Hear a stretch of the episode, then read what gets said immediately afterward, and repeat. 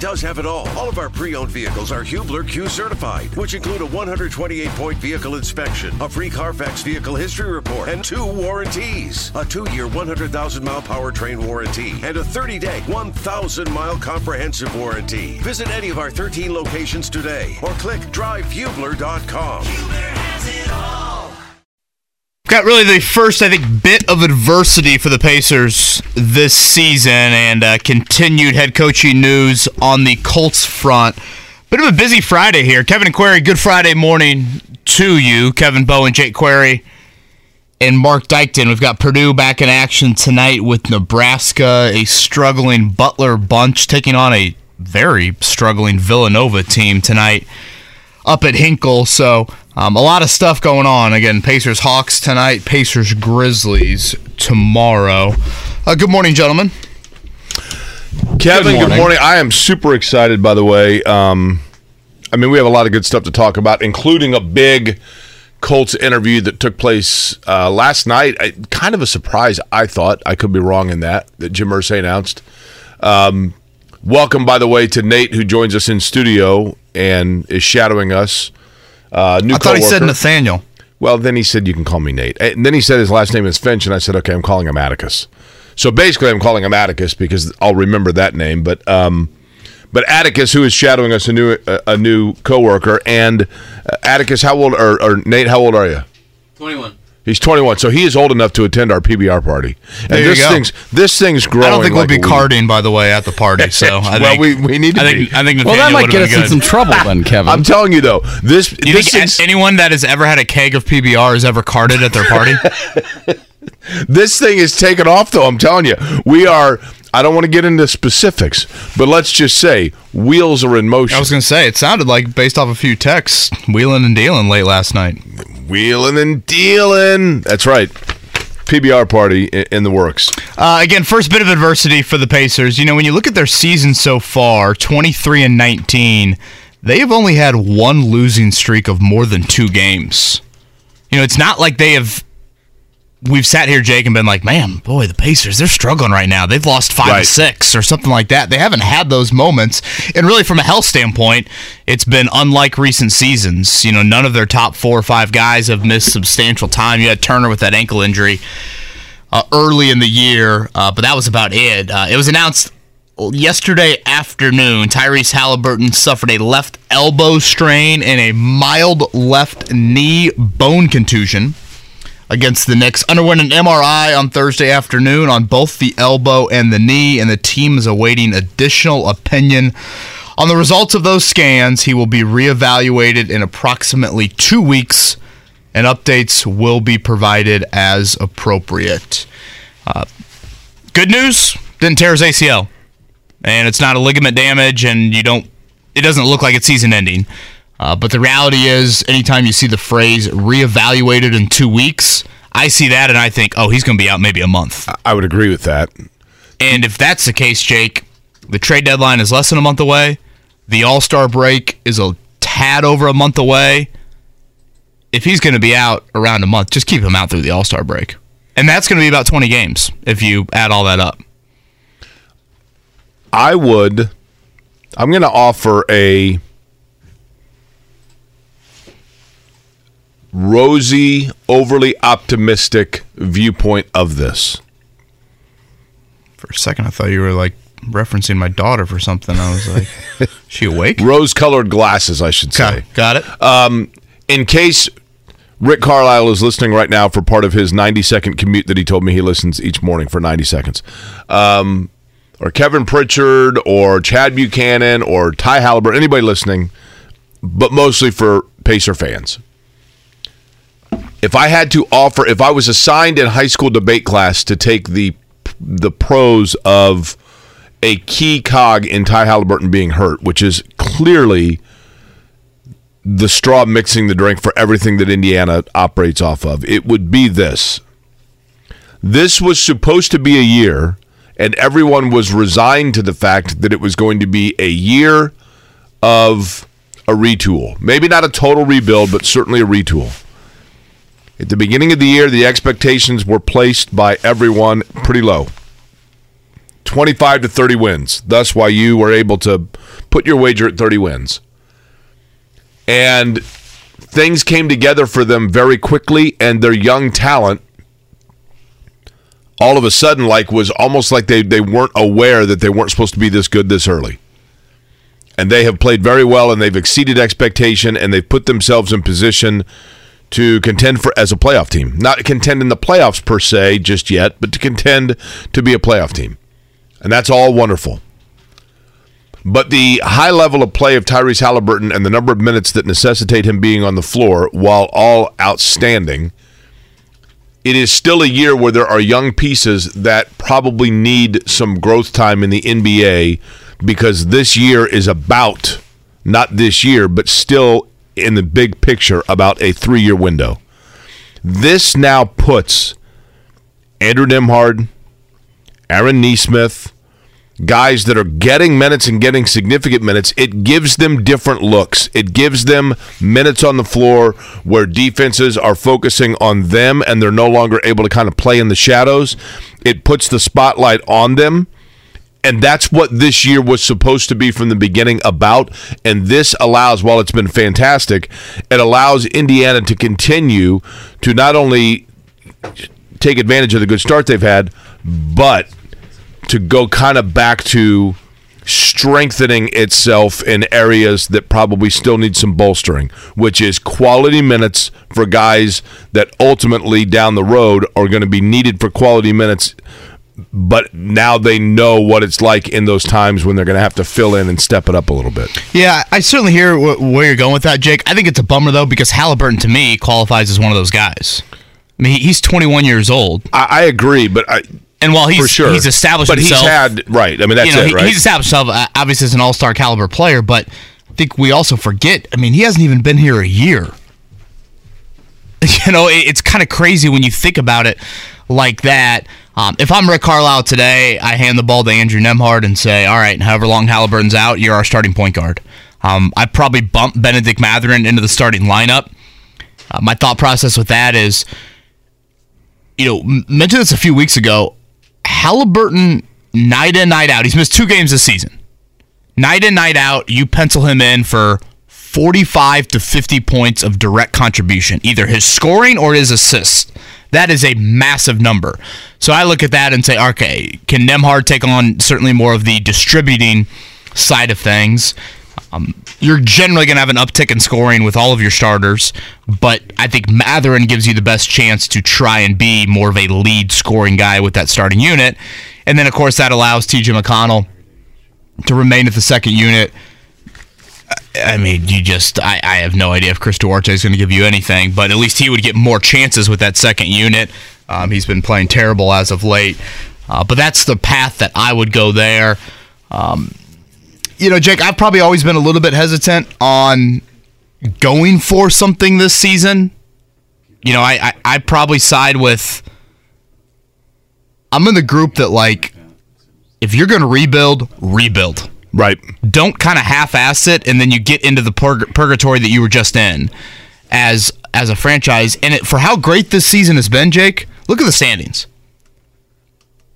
The Pacers are still in the play-in game right now. Like so for how great this season has been, it still would fall into like a 50-50, maybe a little higher seeing how they're the 7th seed, they'd get two cracks at it in the uh, in the play-in. It's not like a guarantee that they'd be a 4 seed hosting the first round of the Eastern Conference playoffs. So I think when you factor all that in, it looks like Haliburton again is going to miss, you know, a, a notable stretch here, a difficult stretch when you look at the schedule.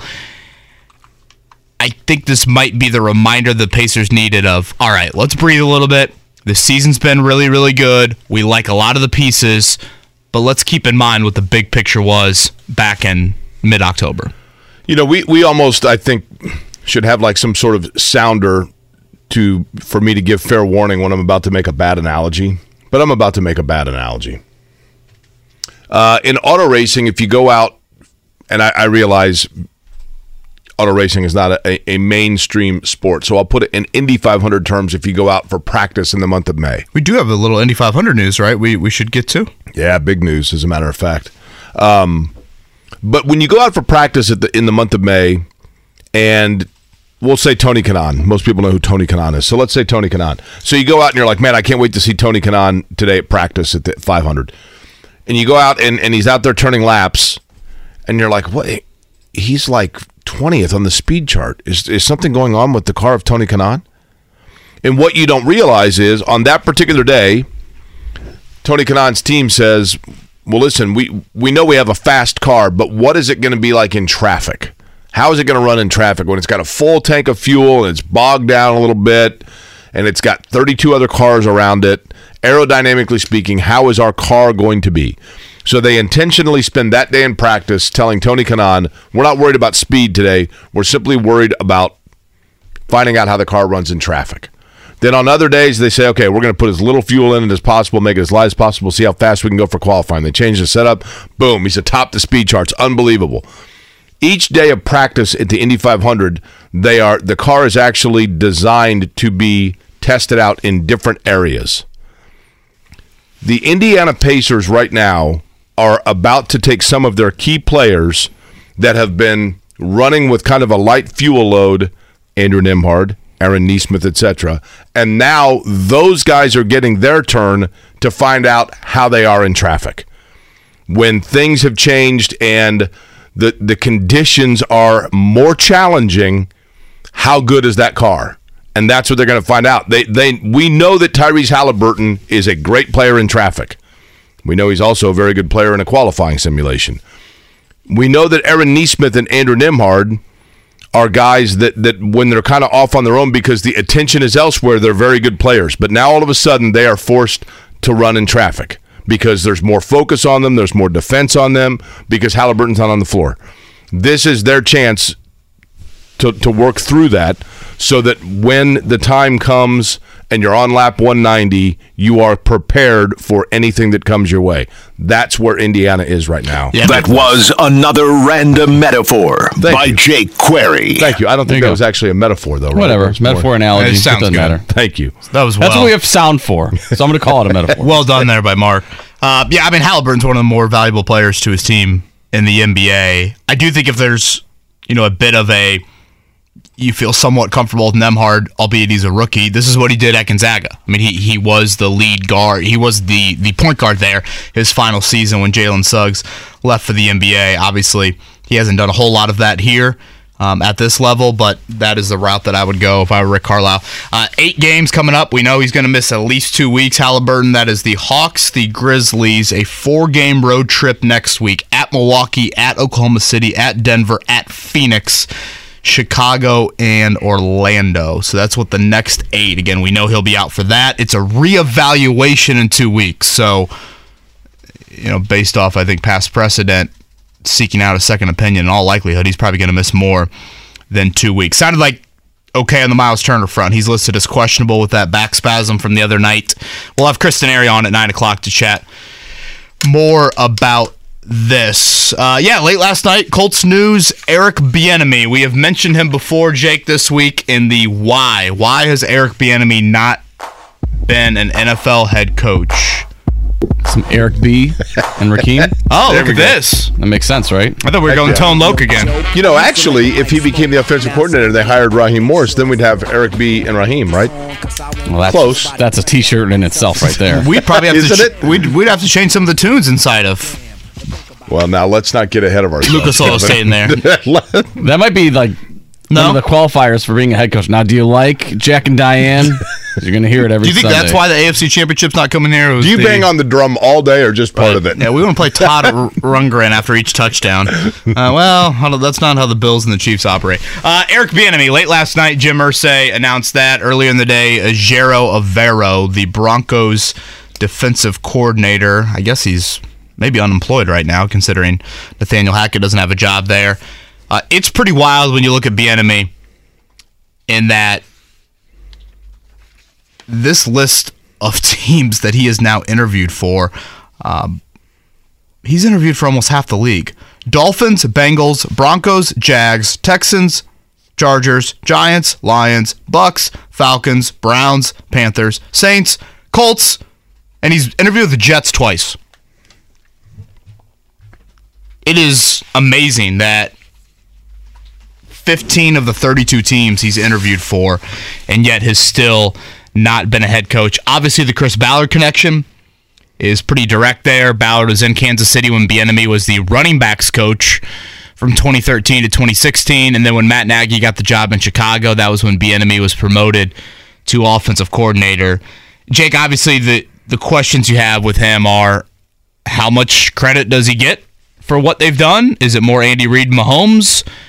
Um, we mentioned some of the off the field incidents that now I would say stem what 25, 30 years mostly on that front. I thought about that, Kevin. And there are some chats about does he struggle in interview settings? Um, is that a reason why? I think there are a couple of things in play there. Number one, there probably is some truth to the fact of people being hesitant of, hey, how much of the success here is Eric Bieniemy and how much of that is he's just got his hands on the wheel and Andy Reid's the one calling the shots. And I thought about this as well.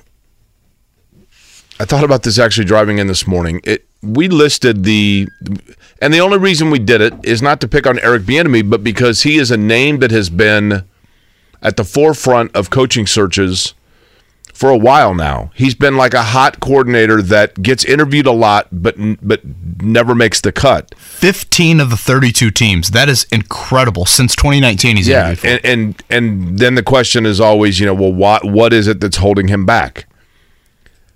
And I don't know that this is it, but it's possible that part of what is holding him back, to use that phrase, is in fact the fact that he had some skeletons in the closet from the past. But and it was mostly when he was in college and there was a domestic violence situation. There was a situation of a fight in a bar where he, was, I believe, also banned from the University of Colorado for a year. And I thought about that, and then I thought, you know what? And I'm older than Eric Bieniemy, I think. How old is Eric Bieniemy? I mean, I'm 50. I- Yeah, he's around my 53. age. Okay, so I'm younger, but when I was in college, I went to the University of Kansas. It was a horrific academic performance by me. My academic record was embarrassing. I transferred to IUPUI for one semester and then to Bloomington, where I didn't even finish that, and I'm currently doing so as we speak, not literally right now, but in this time period.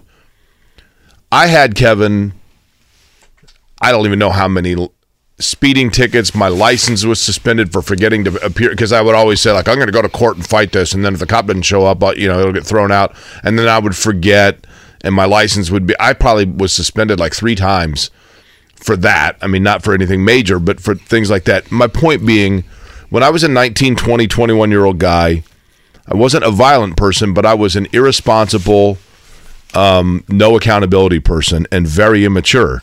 And it would be 100% hypocritical of me to sit here and say that for somebody who is a coaching candidate, that they should be, it should be held against them the indiscretions that were a part of their life when they were a younger person. Now, I understand and I respect that when you're hiring a head football coach, it is a much, much different representation and limelight and spotlight that is being asked upon you. However,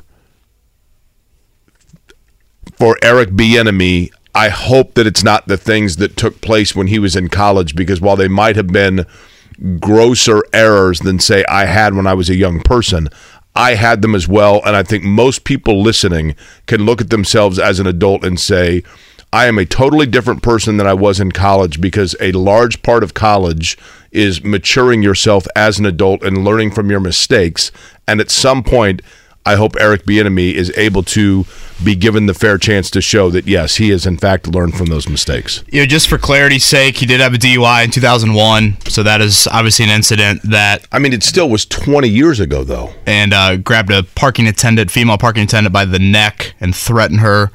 Um, so again, I don't, I, I- like I said, gross stuff. Don't you know, get I don't want to act like you were doing that at Lawrence I, I get by it. By any means. Um, but trying to get a little bit more again into the why and why he has not been hired. Um, curious if the Irsay family has any opinion on that. Um, again, multiple decades ago, can totally acknowledge that.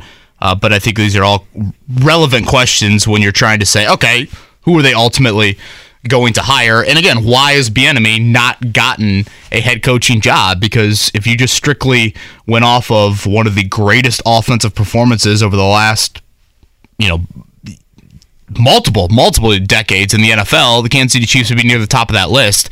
Andy Reid, of course, is a big orchestrator of that. Uh, I think it's thought that Andy Reid is the main play caller there.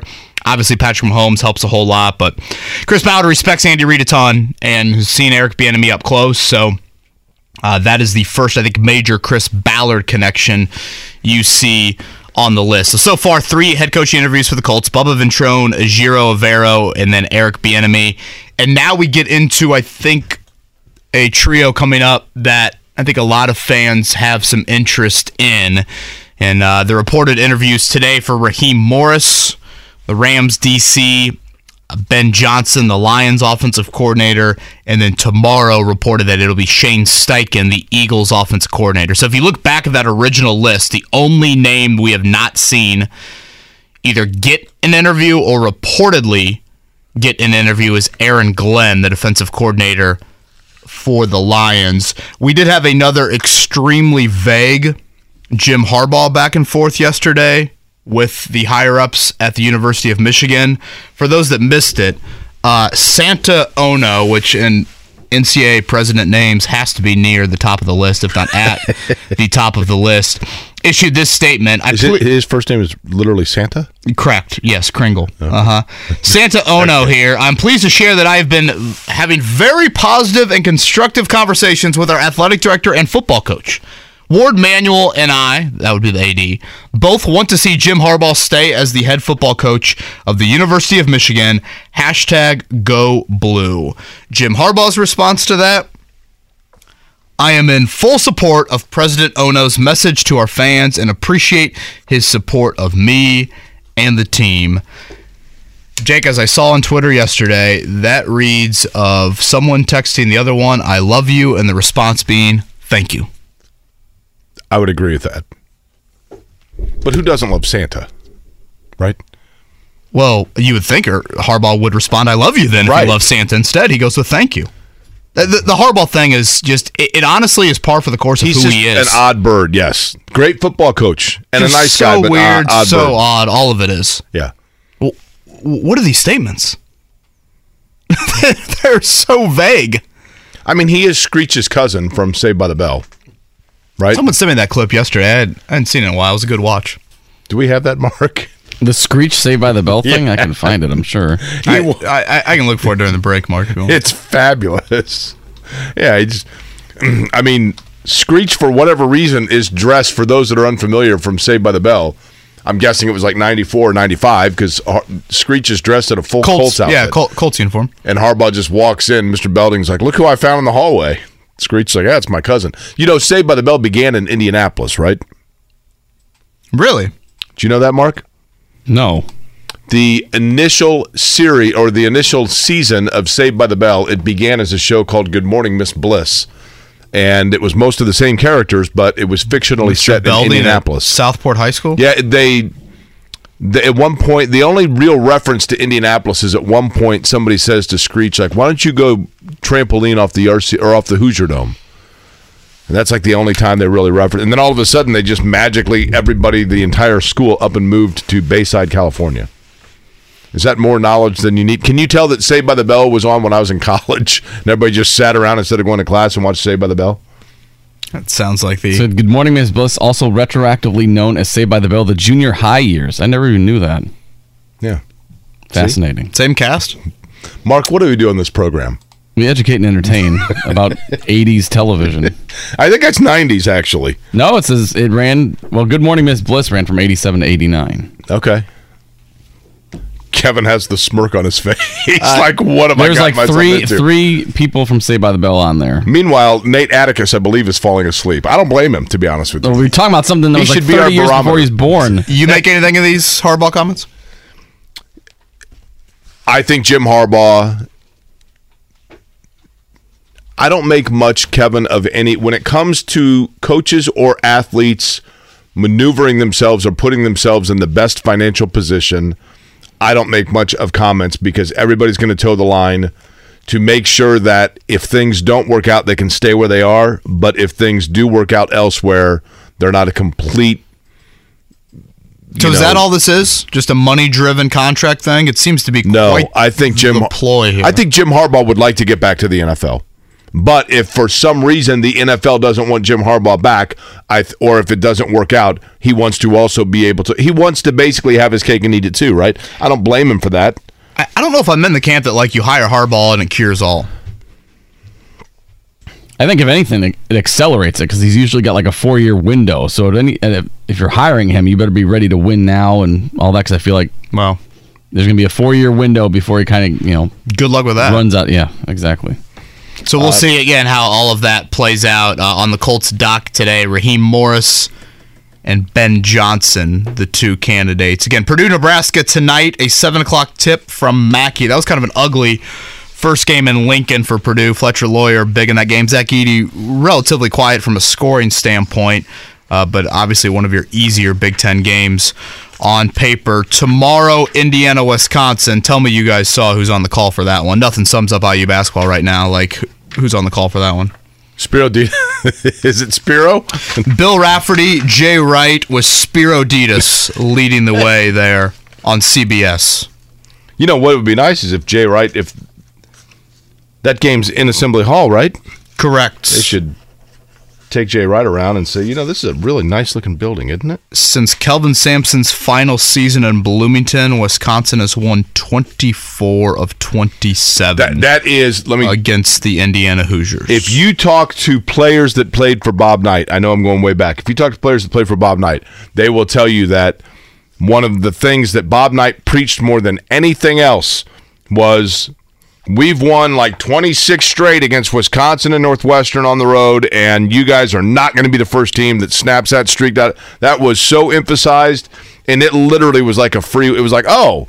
So Indiana's eight and one in the Big Ten. Well, they'll be ten and one then because they go up and they play Wisconsin Northwestern in the two step. That was the biggest layup in the history of basketball. My oh my, how things have changed. One o'clock tomorrow from Assembly Hall there. Uh, Derek Carr, any interest on that front? We can chat about that. Uh, Greg Rakestraw is going to join us at 8. Chris Denari at 9 o'clock. Nice start to this Friday morning here in Indianapolis. Kevin Bowen, Jake Query, Mark Dykton, Nathaniel as well in studio with us. 93.5, 107.5 The Fan. The Morning Checkdown, brought to you by Ball State Basketball. Get your tickets at ballstatesports.com on 93.5 and 107.5 The Fan. Kevin, did, oh sorry, Kevin, go ahead. I was going to say, we, We were a just lot of- talking about uh, you know how smooth we are, and You guys have great chemistry, and you Yeah. guys just Uh-huh, fumbled all right. over each other. Dominate the mic, exactly. That's Uh, right. we got a lot of hoops tonight. Uh, up at Hinkle, it's Butler and Villanova. Boy, Villanova's really struggling without Jay Wright this year. Obviously, Per- or Butler's had their own struggles. Uh, then up at Mackey, Purdue and Nebraska. Again, an ugly first game in Lincoln. Purdue won that game in overtime. Fletcher Loyer, very important for the Boilers there. And then over at Gainbridge Fieldhouse, it's Pacers and Hawks. And Jake, the latest on Tyrese Haliburton is he is going to miss at least at least two weeks. Yeah, he'll be reevaluated at that point. And I agree with what you said earlier, Kevin, in the fact that it would kind of seem like the tea leaves indicate that it's going to be a little bit more than that. But again, I don't know that there is a haste and urgency because I do think that there is some to be gained by other guys getting. I mean, great player, and you want him out there. Don't get me wrong, but at the same time, I think that they have the flexibility and they put themselves in position to buy themselves a little bit of time if need be. How about Butler is actually favored? Can you imagine saying Butler will be 10 and 8 on the year and they'll be favored over Villanova? One and a half. Purdue is a 15 and a half point favorite against Nebraska. Uh, auto racing news. You had mentioned it earlier, Kevin. So let's get into it. Kyle Larson, who is one of the most versatile drivers in auto racing currently, and has become a fan favorite, a NASCAR season Cup champion, now will in fact run the Indianapolis 500 or attempt to do so, I should say, for Arrow McLaren. That that announcement came yesterday. That makes for a five car team of Arrow McLaren trying to qualify for the 107th Indianapolis 500 in May. Tony Kanaan, Alexander Rossi, Pato O'Ward, Felix Rosenqvist, and now Larson, who will attempt the double running the Charlotte 600 race that night. Now, I thought for this was. Hendrick Motorsports. Did I see this wrong? I thought it was 2024. Uh, I think it was. I think it's this coming year, isn't it? I thought it was the five. We're 500 days out from the Oh, that's- that's- 2024 500. Hold on. This I- would be this would be terribly embarrassing if I read that wrong. I was confused initially. This says Kyle Larson 24, you're right. 2024 You're right. I don't know why- and Coca Cola 600. I think originally they said 23 because I'm not, I'm not going to say the name of somebody and embarrass them, but somebody else who works within racing called me yesterday and was like, "How are they going to do five cars in May?" and that was the conversation I had. So you're right, it is 24. So, Jake, break down this time in math for us. The race gets. We haven't seen this since what? Kurt Busch in 2014. I thought for sure it was this year. My apologies. I trust me when I when I first saw it, I'm like, wait, 2024.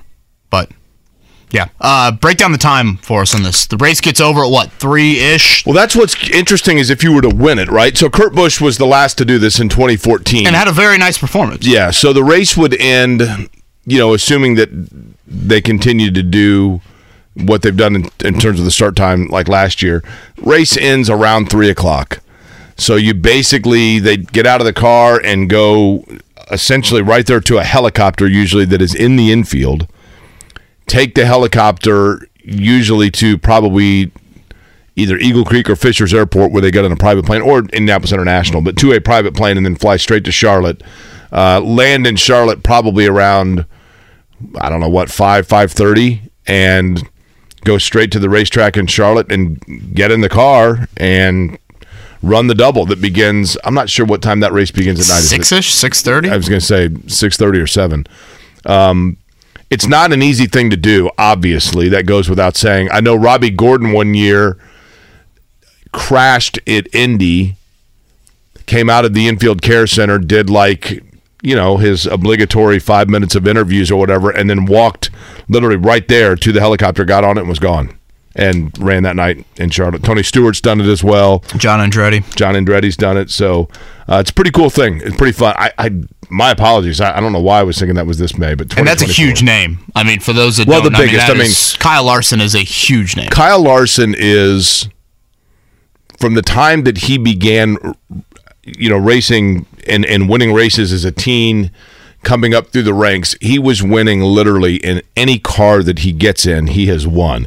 He got into trouble a couple of years ago when everybody was doing the iRacing thing, and on a hot mic, he used a slur that cost him his ride, and then he he got his way back into NASCAR and one of the most dominating seasons that you'll see and won the points championship. But he is a guy that has been targeted and thought of for this. Robin Miller, I can tell you.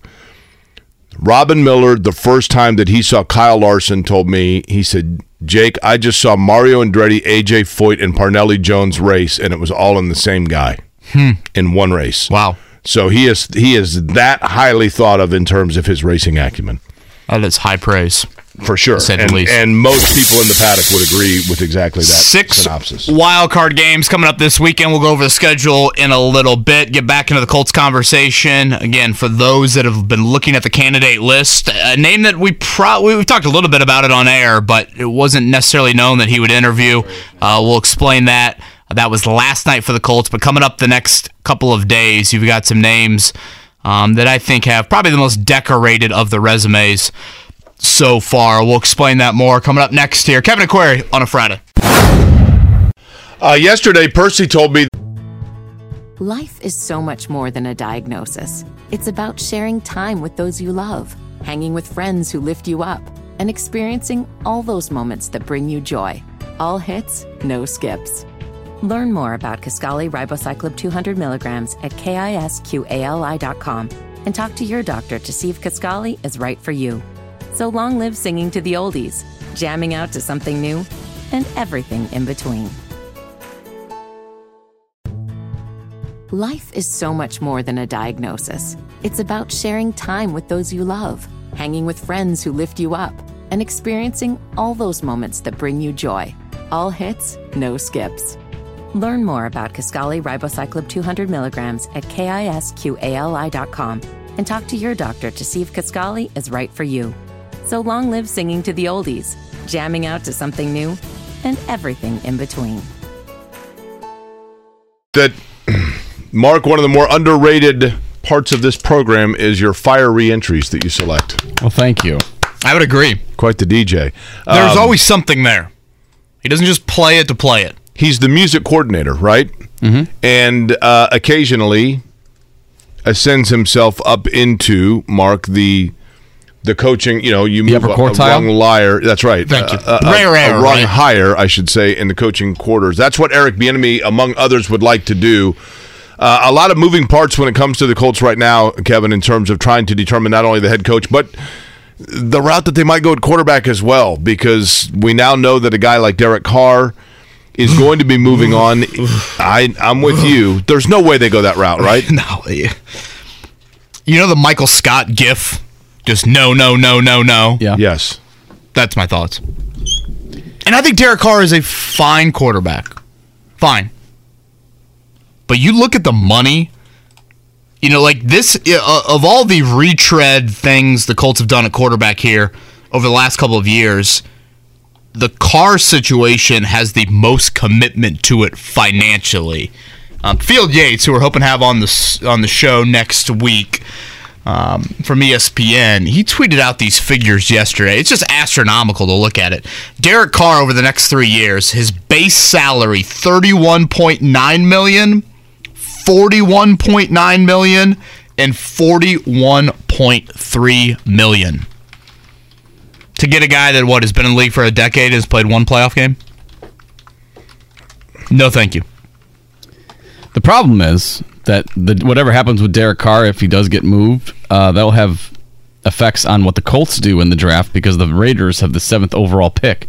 So you'd think if they move, they move Carr, they'll be itching to move up to get a quarterback in the draft. No, it's a great point, Mark. And there are some teams, and you mentioned this briefly yesterday, just behind Indy, that I think we have to keep an eye on. You know, Seattle's got two first round picks. You know, what does Carolina do? You obviously brought up the the Raiders. Again, Chicago is just in a golden golden situation where they don't need to panic. They've got desperate teams lined up behind them. And they can dangle that number 1 pick and say, who wants it and how willing are you to trade up for that? So I am of the opinion that Derek Carr, the last thing I saw someone mention yesterday, I'm picturing a Colts offseason of Derek Carr, Jeff Saturday, and a drafting of left tackle at number four. Hey, Would that that be a jump off the monument? I mean, that would be. I do like Derek Carr. I, listen, I can't sit here and be somebody that backtracks on what I've said previously on this show. I, I love the leadership of Derek Carr. He's a fine quarterback, Jake, but He- no, he is. But they, but he has had talent, and you, you know, and arguably is the best running back wideout duo in the NFL last year. It's time for the Colts to reset it. I mean, there's no doubt. At some point, you've got to do it, and I understand that. It's it's time to get going, right? Uh, any of these coaching candidates stick out to you at all so far? Again, three interviewed: Bubba Ventrone, Ejiro Evero, who, ironically, if you look at Evero, he's the De- Denver defensive coordinator. He coached on the offensive side of the ball under Jim Harbaugh in San Francisco for a few years. Eric Bieniemy interviewed late last night, and then reportedly today, Raheem Morris. DC with the Rams, offense coordinator Ben Johnson with the Lions, and then tomorrow Shane Steichen, offense coordinator from the Eagles. Any of those, Jake, stand out to you? I'll tell you, disingenuous for me to sit here and say that I know the ins and outs of every coach, right? And there are certain coaches that we don't know much about them or their abilities until they ascend into the head coaching position, and then you really, you know, you get a feeling, you go, wow, you know, how do we miss this guy? And sometimes coaching is a lot more about you know, what is it they say? More about the Jimmies and Joes than, than the X's and O's, right? I mean, look at Sean McVay. He was the greatest thing in the history of coaching a year ago, and then this year they're the Rams. The bottom falls out. Injuries a big part of that. He doesn't have as many players, and now is he going to continue to coach? Still got Mrs. McVay. Now, having said that, uh, the guy that that actually, Kevin, you probably have sold me on without even realizing you have. A guy that I'm pretty intrigued by is Raheem Morris. You know, I remember when he was the head coach in Tampa 32 years old, by the way. He was young. then. And you know, Stephen Holder, for example, covered those Tampa teams and speaks very highly of him. Um, and I trust Stephen's opinion in that regard. This has nothing to do with coaching acumen, I realize, but my cousin lives in Tampa and is a huge Bucks fan, season ticket holder, the whole deal. And look at you. Arr. You, you like doing the pirate voice every once in a while? you know, as soon as I said that out loud, I'm like, oh, jeez, Jake loves pirate voices. I do. That was just Uh, what a we big had- Friday mistake. by Yesterday, me. we we've had increasing chatter for requests for my British voice. By the way, But I think that was one of your burner accounts. Yeah, I'm that not, was clearly- not convinced that was some I actual person. I, I don't have a burnout account. Um, Valerie, my cousin, used to talk all the time when he was there about what a great guy Raheem Morris was in the community. That doesn't win you football games, but I think it shows a, leadership slash maturity about him that maybe didn't translate into the football field as a young person. But I think that he does have a reputation as being a really good leader that is probably ready to again try his hand at head coaching. You know, something I thought about with the Bieniemy move last night, Jake, and this might be a tad galaxy brain, so I apologize if it is that. But what's one of the knocks on Eric Bieniemy? How much say does he have in Kansas City? Right. How much is he really stirring that, sh- you know, drink? Like, eh, you know, is it all Mahomes and Reid? Well, what if you hired a Raheem Morris as your head coach, and then Eric Bieniemy came here as the offensive coordinator and called the plays? and he ran the offensive show. He got out of the Kansas City class. Does he view that as, hey, we have had unbelievable success here in Kansas City, won a Super Bowl? Hell, they might win a Super Bowl here in the coming weeks. But do I feel like to finally get that head coaching job, I've got to get out of this situation, prove that I can run the entire offensive show, and maybe that will open up some eyes.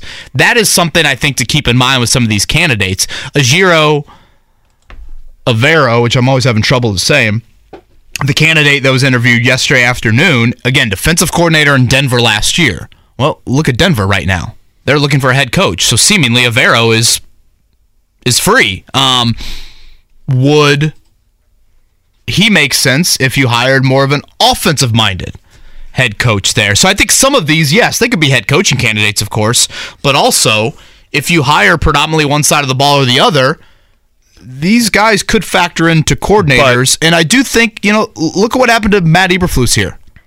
He ran the show defensively. That was his baby. Frank Reich didn't even touch it. And what happened? He was able to parlay that into a head coaching gig. You know, do do people view that opportunity here in Indy?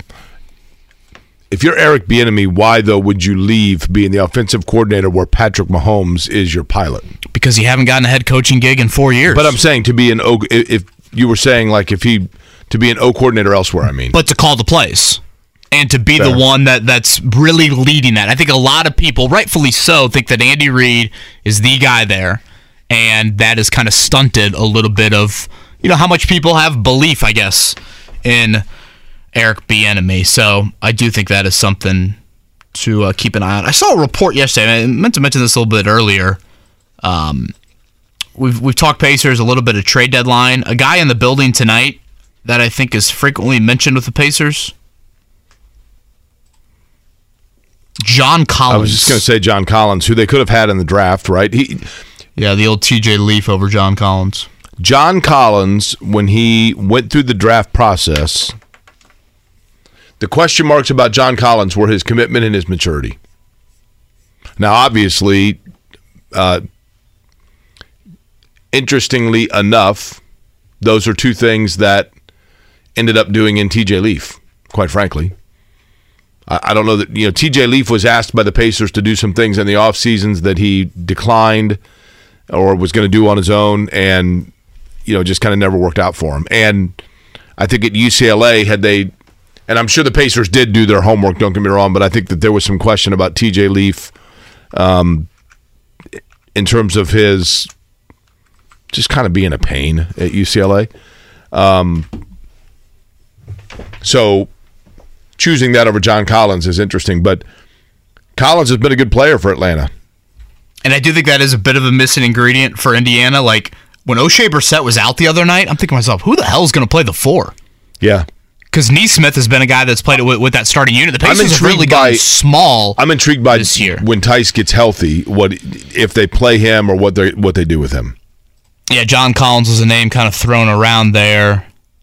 Um, so tonight, inside of Gainbridge Fieldhouse, Pacers are a three and a half point underdog. Last I saw, again, Tyrese Haliburton out for two weeks. For those that missed that update, will be reevaluated. Chris Denari going to join us in about an hour to talk more about that.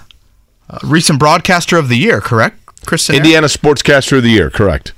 Bob Kravitz on the written side. Well deserved for both of those parties. Uh, speaking of someone that I'm, I'm almost positive has won that award, Greg Rakestraw is going to join us next year. Kevin and Query on a Friday. Life is so much more than a diagnosis. It's about sharing time with those you love, hanging with friends who lift you up, and experiencing all those moments that bring you joy. All hits, no skips. Learn more about Kisqali Ribociclib 200 milligrams at kisqali.com and talk to your doctor to see if Kisqali is right for you. So long live singing to the oldies, jamming out to something new, and everything in between. 93.5 1075 The Fan.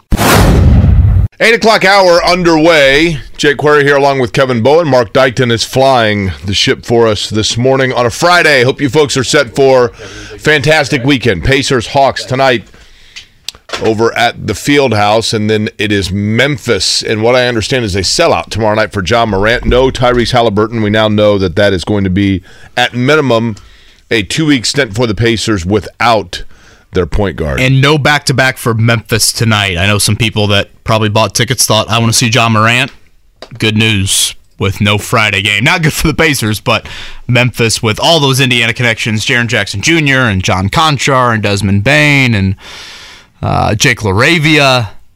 Uh, definitely one of the more anticipated home games the Pacers will have all season. Been a lot of ticket requests for that. I can assure you of that. Uh, joining us now on the Payless Liquors hotline, he, of course, you heard him on these airwaves often after Colts games as part of the Colts post-game show. In addition to that, with the ISC Sports Network covering all kinds of high school sports, Greg Rakestraw joins us. Good Friday to you, Greg.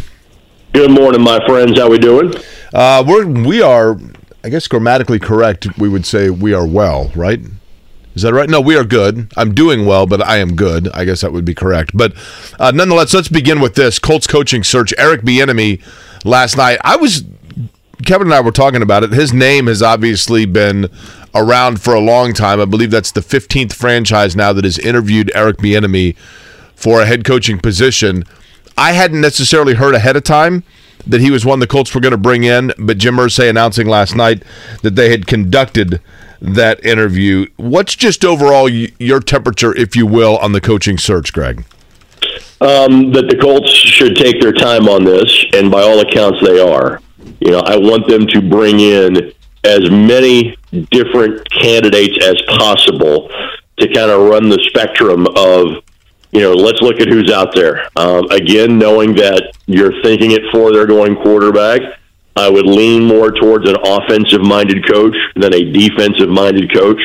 And I clearly think that's been the trend for the for a while in the National Football League. That you know, a guy like Matt Eberflus going to the Bears is almost the exception to the rule of having a defensive-minded head coach or a head coach with a defensive background first. Uh, but take your time and, and get this right. Now that you've determined, hey, this is going to be Chris Ballard going forward, and you kind of know what the needs are for this group already, you don't have to be as, to me, as rapid fire in terms of, hey, let's go to the next hot prospect in as the head coach. Go through the process, get as many people in here as possible to try to find the right guy to, to lead this group going forward. Rake, on that front, um, you mentioned Chris Ballard kind of leading things right now. Thomas brought this up to me. If Jim Harbaugh was interested in this job, would he be talking more to Jim Irsay, though? Because potentially that would impact Chris Ballard's future here? Um, that is certainly a potential. Uh, and I think that any of the guys that have previous experience, let's face it, okay, the two headliner candidates, and they mean they're the best fit here. Uh, I think Harbaugh is more of a, a great fit than, than Sean Payton would be. But those two, you know, top candidates probably want to bring in their own personnel guy. And, you know, is, is that completely off the table? I wouldn't think so. Um, but let's face it, okay?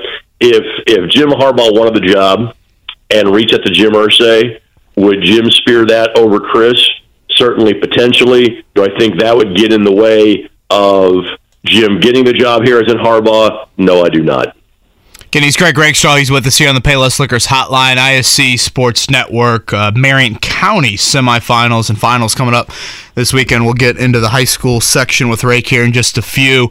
Uh, one more Colts one from me, though. Um, personnel wise, obviously quarterback, we, we, don't need to go over that in terms of the importance and that clearly being number one on the offseason list.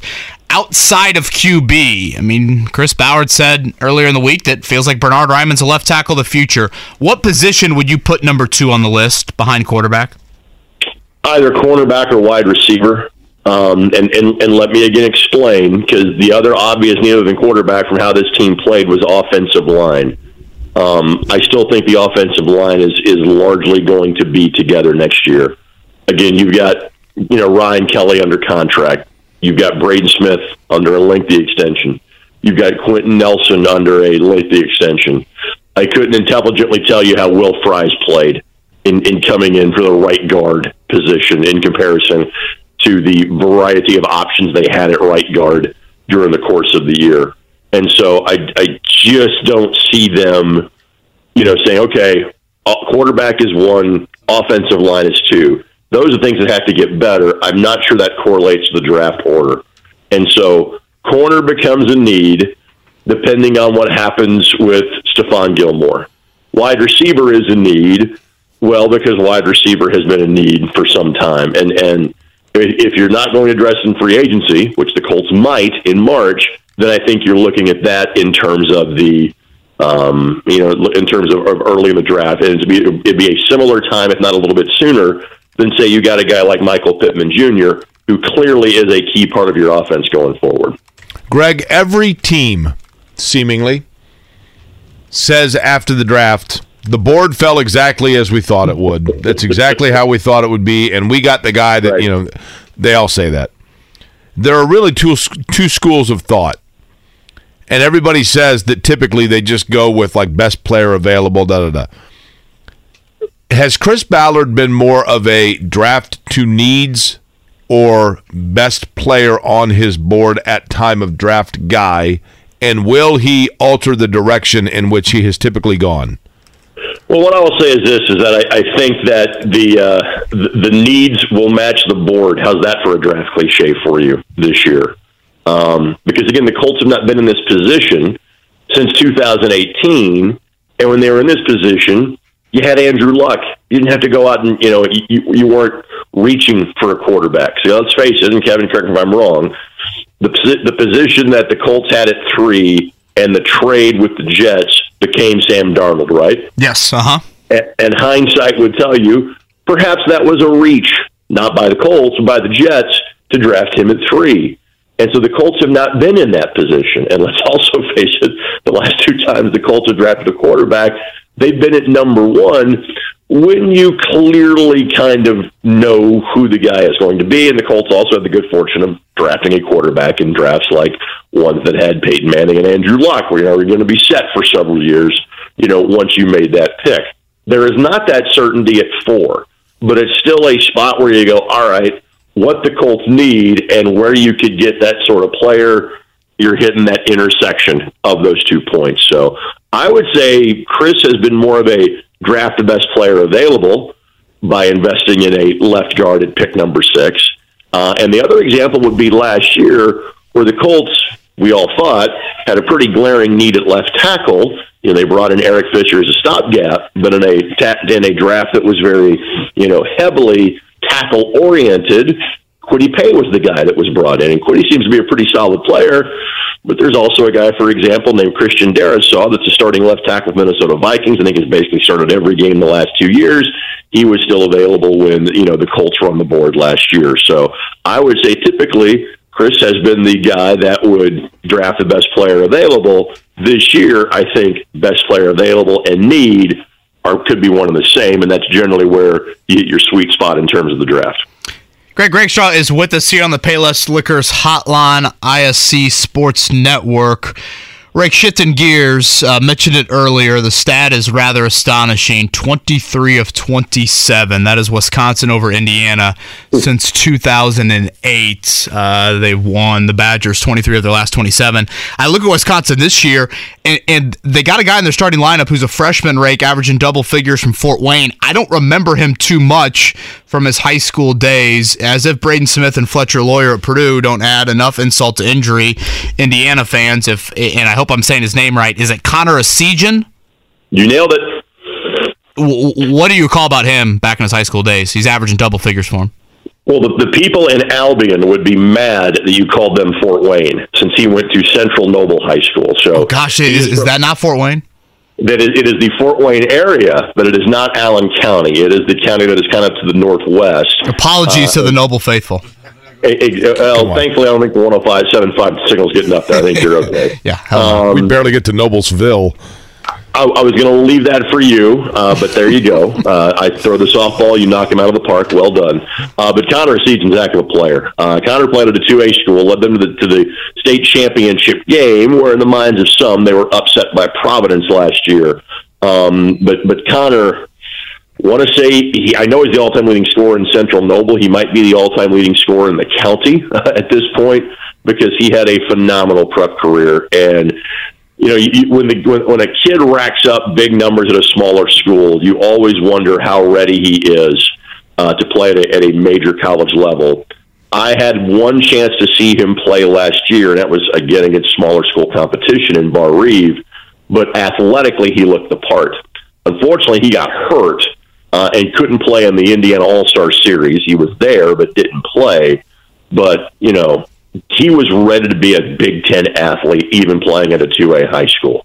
And so I'm not surprised that he is doing great things at Wisconsin. Wisconsin rarely recruits players from the state of Indiana, so it's, it's kind of yeah. First one since '97, I saw. Charlie Wills, I think, was the last mm-hmm. one uh, back in '97. Uh, but Connor can play.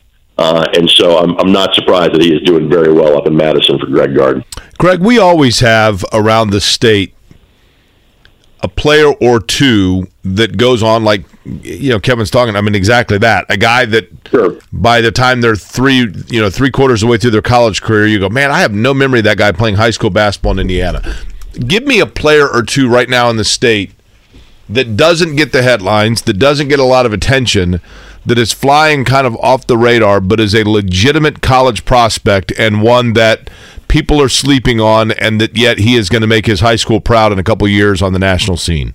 Well, I would I would say the most direct correlation in terms of you know from a small school outside of you know a, well an hour or so removed at least from the Indy area would be Joey Hart.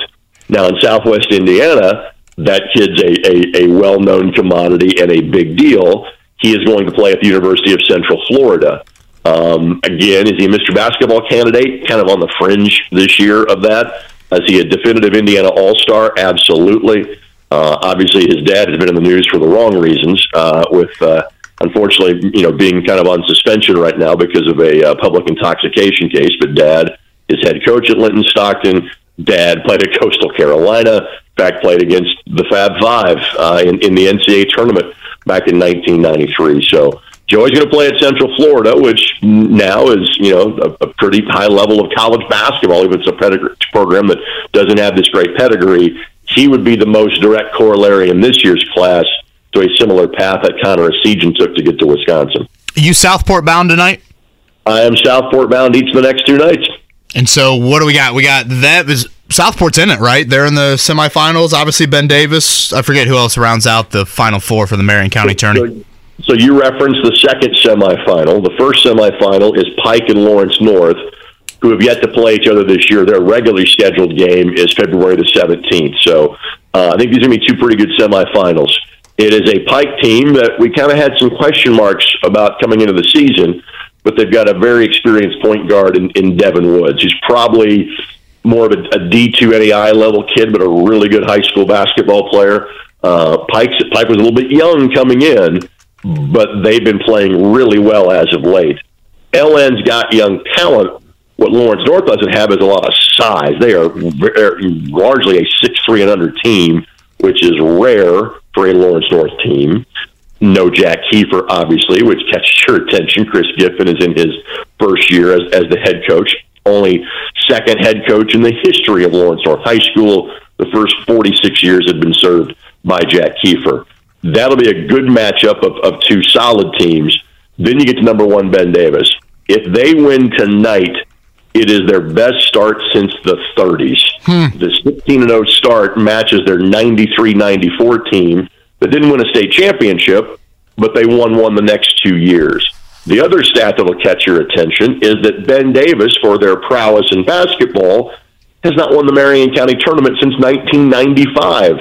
They were ahead by double digits in the final last year, and North Central came back to surprise them. The other thing that certainly bears mentioning is the fact that the closest that Ben Davis has come to losing this year was at Southport Fieldhouse to Southport on November the 30th. Cardinals took them to overtime before Ben Davis won. Southport has a pretty experienced group this year. Beat a Lawrence Central team was playing really well in the quarterfinals in their building on Wednesday night. That will not be a cakewalk for Ben Davis. We should have two really good semifinals this evening. Rick, I was up at uh, Fishers yesterday and was talking with a couple people on their basketball staff, and they were raving about Jalen Haralson, the sophomore up there. Uh, I think consensus kind of top 10 recruits that he's just a great, great kid. And it kind of hit me like we're in this era right now, I guess, in Indiana where you've got a top 10 mm-hmm. basketball recruit in each class, or at least each of the top three classes Xavier Booker, and feel free to correct me on the pronunciation, Flory Bidunga. You nailed it, 100%. Okay. And then Jalen Haralson. Have you seen Haralson from, from Fishers? I know certainly Indiana and Purdue have their eyes on him. We had him. I didn't have their game. We had him at Southport. They played in the Forum Tip Off Classic. I will see them on February the 14th when they play at Lawrence North. So I have not had him in a game yet but obviously I, I know of the background and what I hear about him, in addition to you know his overall talent, is that while he is obviously the dominant force in their in their offense, it's not like he is going to shoot the ball every time. That he is great about involving his teammates and making sure the ball moves on a regular basis. They again had some talent graduate off of last year's team. Their record has been, you know, kind of 500 or so they're going through some through some, through some lumps in, in a pretty tough schedule. Their credit, you know, obviously in the HCC they're playing a great schedule. They play most of the mixed schools. They play in you know a lot of these kind of shootout events. Knowing they've got a player like Jalen to kind of showcase his talents, but he is a really good player and worthy of all the recruiting hype that goes around him. You know the one player I meant to ask about, Greg, that I've heard a lot about. Greg Rakestraw is our guest on the Payless Liquors Hotline, um, and I started hearing about this kid Damon Bailey comparisons are really unfair. I get, but only comparison I make there is that I started hearing about this kid like when he was an eighth grader. I think he's now a sophomore uh, down in the southern part of the state at Heritage Hills. Trent, is it Sisley or Sisley? You got it. Um, he's a power forward, right? And I guess Correct. Purdue got in on him early. I mean, we'll see, but you know, oftentimes, Greg, as you know, guys at a young age can get tabbed really highly. Sure. And then everybody kind of catches up to them in terms of, you know, just maturation, physical maturation. He was a huge name early and is still pretty big. Is he going to sustain towards the upper echelon of the state in terms of recruits? I think so because there's a pedigree there. Uh, so his older brother Blake plays at Wright State, was an Indiana All Star two years ago, and was an Indiana All Star on the deepest class the state has ever had. Um, you know, his brother was an All Star in a year where there were guys that you know were going to, to Power Five conferences that didn't make the All Star team. That's how good that group was two years ago. His dad, Matt, played at Southeast Missouri State. So I, I, I understand and can cite examples of guys that were six five, six six as a freshman. You go, hey, he's starting to get Big Ten level interest. Two years later, he's still six five, six six, and all of a sudden, that major college interest becomes mid-major or low division one interest. I don't think that's the case there because again, against his peers, he's been one of the better players in the Midwest.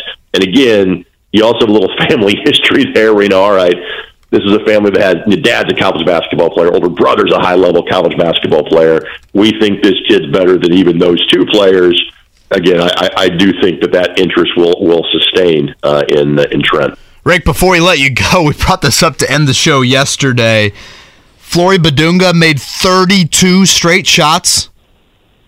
That is correct, and when most of them are taken atop the rim, you know that's that's. that's, that's I was going to say, how many were dunks? Do you know? Um, probably thirty-three of the thirty-two. that would be my guess. Um, That's and- that's and- incredible. Right. I mean, he is still a work in process. To his credit, he does not force shots that he does not feel he's capable of making.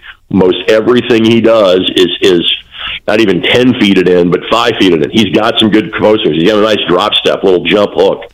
Um, as he hits the AAU circuit this off season, uh, I'm sure working on that perimeter game, that pick and pop game, maybe even a three point game, will be things that, that he will do he is he is recruited on the raw ingredients, which are jaw dropping, and also his character, which by all accounts is really good. Uh, I've had one interaction with him. Could not have been a nicer kid. He speaks four different languages. French is the language he grew up speaking predominantly in in the Congo, uh, but his English is, is quite good too. Pretty good as, as much as his basketball is. So he's drafted for his athletic drafted, and he will be at some point.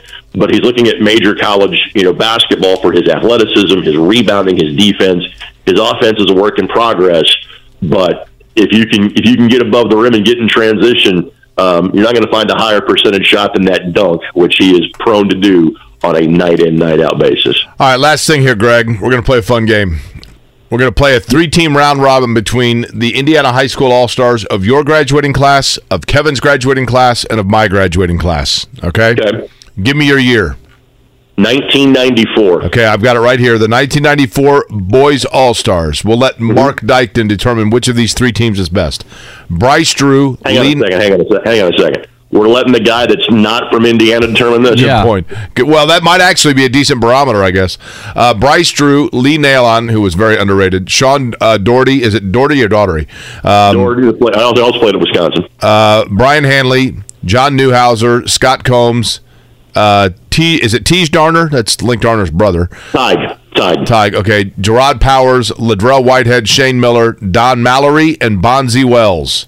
Is that the Colt Gerard Powers? That's uh, yeah, that's a solid team. Okay, Kevin, your year. Well, Rake, you got to vote for my year because Alex Young scored how many points at IUPUI?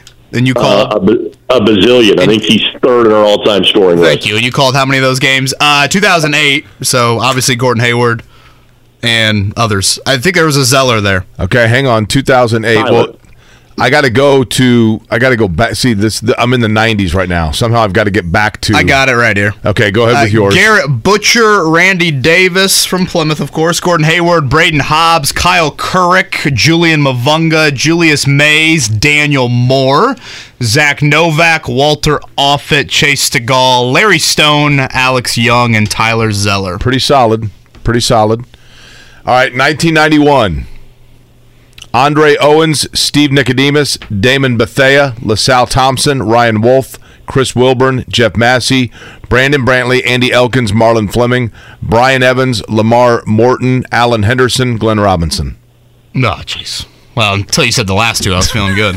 if, we're, if we're playing two on two, I like Jake's chances.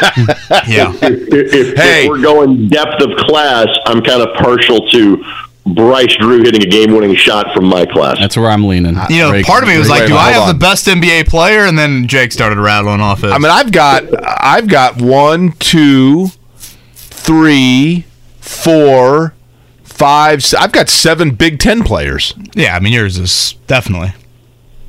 Alan Henderson and Glenn Robinson. Does are we counting it against that Alan Henderson actually dropped off due to a scheduling conflict?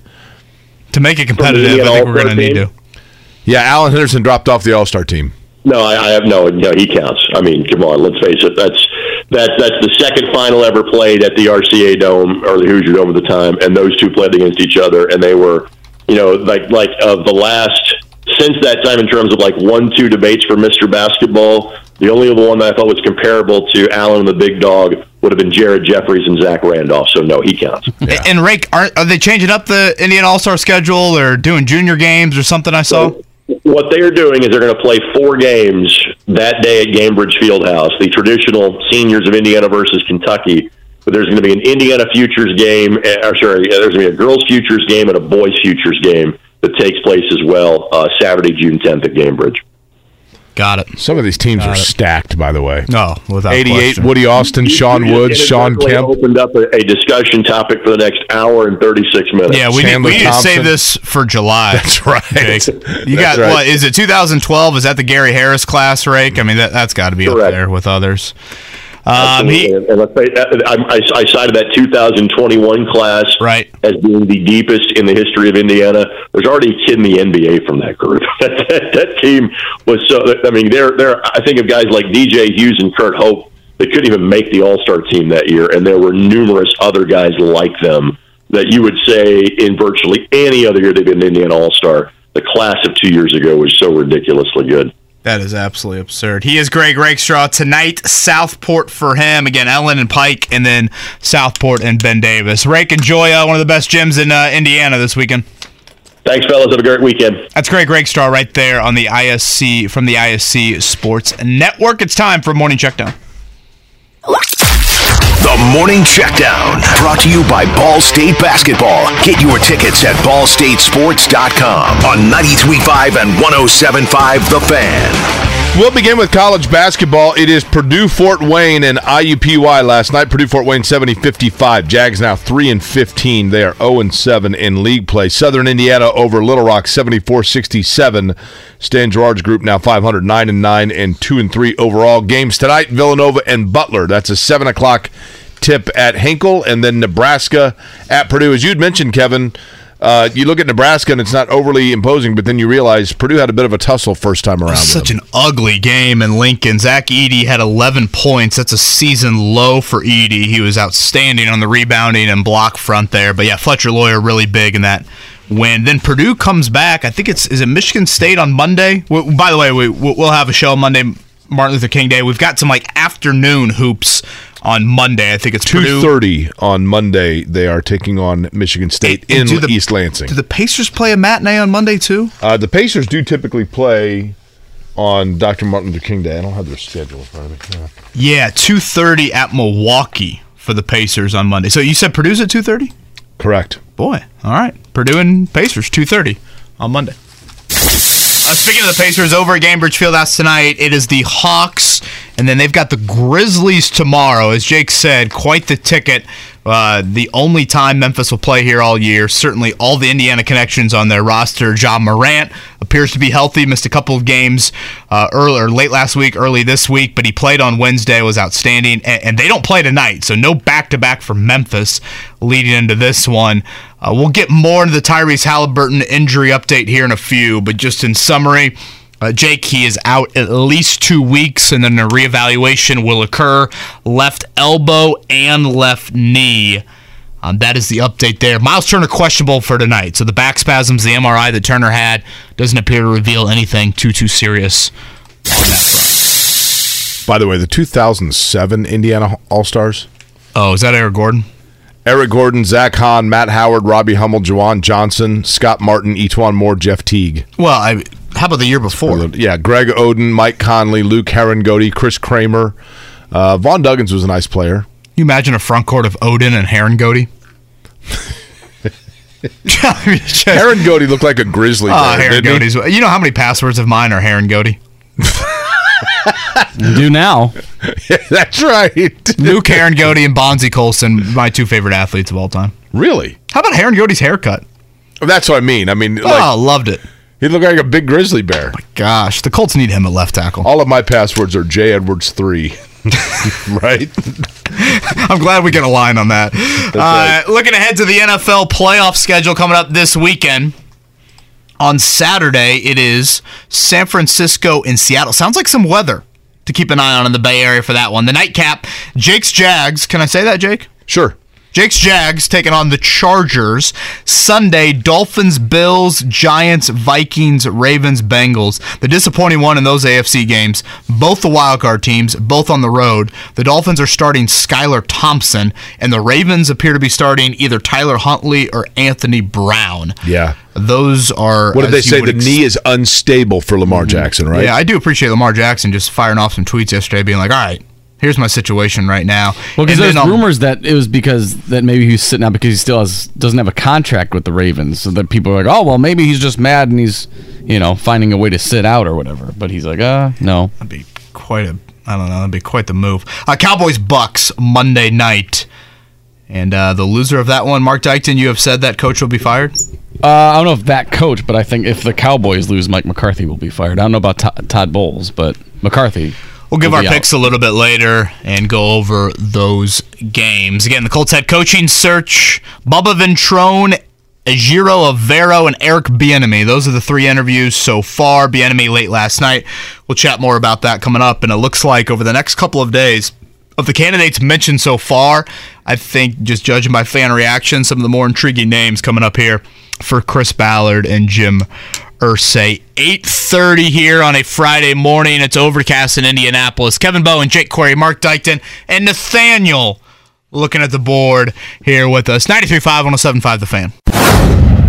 26 minutes before the hour of 9 o'clock. Good Life is so much more than a diagnosis. It's about sharing time with those you love, hanging with friends who lift you up, and experiencing all those moments that bring you joy. All hits, no skips. Learn more about Kisqali Ribociclib 200 milligrams at kisqali.com and talk to your doctor to see if Kaskali is right for you. So long live singing to the oldies, jamming out to something new, and everything in between. morning to you on a Friday. Jake Query along with Kevin Bowen, Mark Dykton here as well. Pacers in action tonight, taking on the Atlanta Hawks at the Fieldhouse. And what we do know is that they will be without Tyrese Haliburton. What we know even further than that, Kevin, is that they need to get used to that thought because it's going to be at minimum two weeks, but I think probably a little bit longer than that. Uh, I feel like they don't in any way, shape, or form need to rush him back for reasons I'll later explain. But what say you? I love Luke Harangody, by the way. He he looks like a grizzly bear, doesn't he? I he? know. Derek Schultz just tweeted about it. And I think I I Google image some Luke Harangody photos, and it made me happy on this. Where Friday is he right now? Like, what's he doing right now? Uh, I think he stopped playing. I actually ran into him in a Chicago bar once. Uh, Tell him how many passwords he is for you. I I decided to refrain from that. I wanted to. Did you embarrass yourself? I wanted to keep in the bar. I thought I handled it in a rather mature way. Some might argue differently on that front. Um, I think he played. He had a well, Celtics and Cavs are popping into my head. Any, anywhere else? I mean, primarily he played overseas, but I, don't. I, I I hate to disappoint you here. I, don't remember much about the career of. oh, okay. Harangody. Well, would you like I mean, a little bit of a encyclopedia on Luke? sure. Cavaliers, 70 games played total in the NBA. Shot 37% from the field, 12 minutes a game, averaged 3.6 points.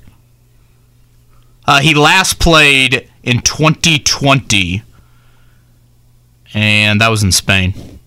What a great run for him. Hoventoot? That's what it looks like it says. Yeah, they're uh, one of the best teams over there. I have no idea. I just hope they are because Luke played for him. Um, yo, he had a brief stint for the Mad Ants. I just looked. Remember um, when uh, Little Hansbrough, speaking of Notre Dame players, was on the uh, Pacers? Ben Ben Hansbrough? Yeah. I went to. I emceed a fundraising event that George Hill held at the Indiana um, War Memorial. That was the first time I saw the elect play. They were outstanding, and George Hill brought every teammate up on stage, and Ben Hansbrough got up there, and everyone like he was the last one to be introduced. And so everyone's like on the stage, kind of waiting for like everyone to applaud that the Pacers roster was there. And Ben Hansbrough, out of nowhere, I don't know if this had been set up ahead of time. It didn't seem like anybody else was aware of it. Out of nowhere, Ben Hansbrough just said, "We about to do some Gangnam Style," he broke into that dance. And I forgot all about that. Everybody in the place was like, "What is happening?" That sounds like something Ben Hansbrough would do. yeah, Oh, this is awkward. It was very awkward, Andrew. Do Thank the you. Pacers need him uh, for a third point guard r- right now? Um, yes, to get back to Tyrese Haliburton, like you said, Jake, reevaluated here in two weeks. Left knee, left elbow. Um, I'm with you. I, I, I think, honestly, you keep him out through the All Star break. I know it's disappointing for him. Obviously, he wants to be an All Star, wants to play in the All Star game, all of those things. But when you look at the schedule and how it's kind of mapped out, and you look at the injury, Um, you definitely want to err on the side side of caution here. You know, two things in the short term. What stood out to me is this is the first real adversity the Pacers have faced all year. I mean, we're, we're what forty some games into the season.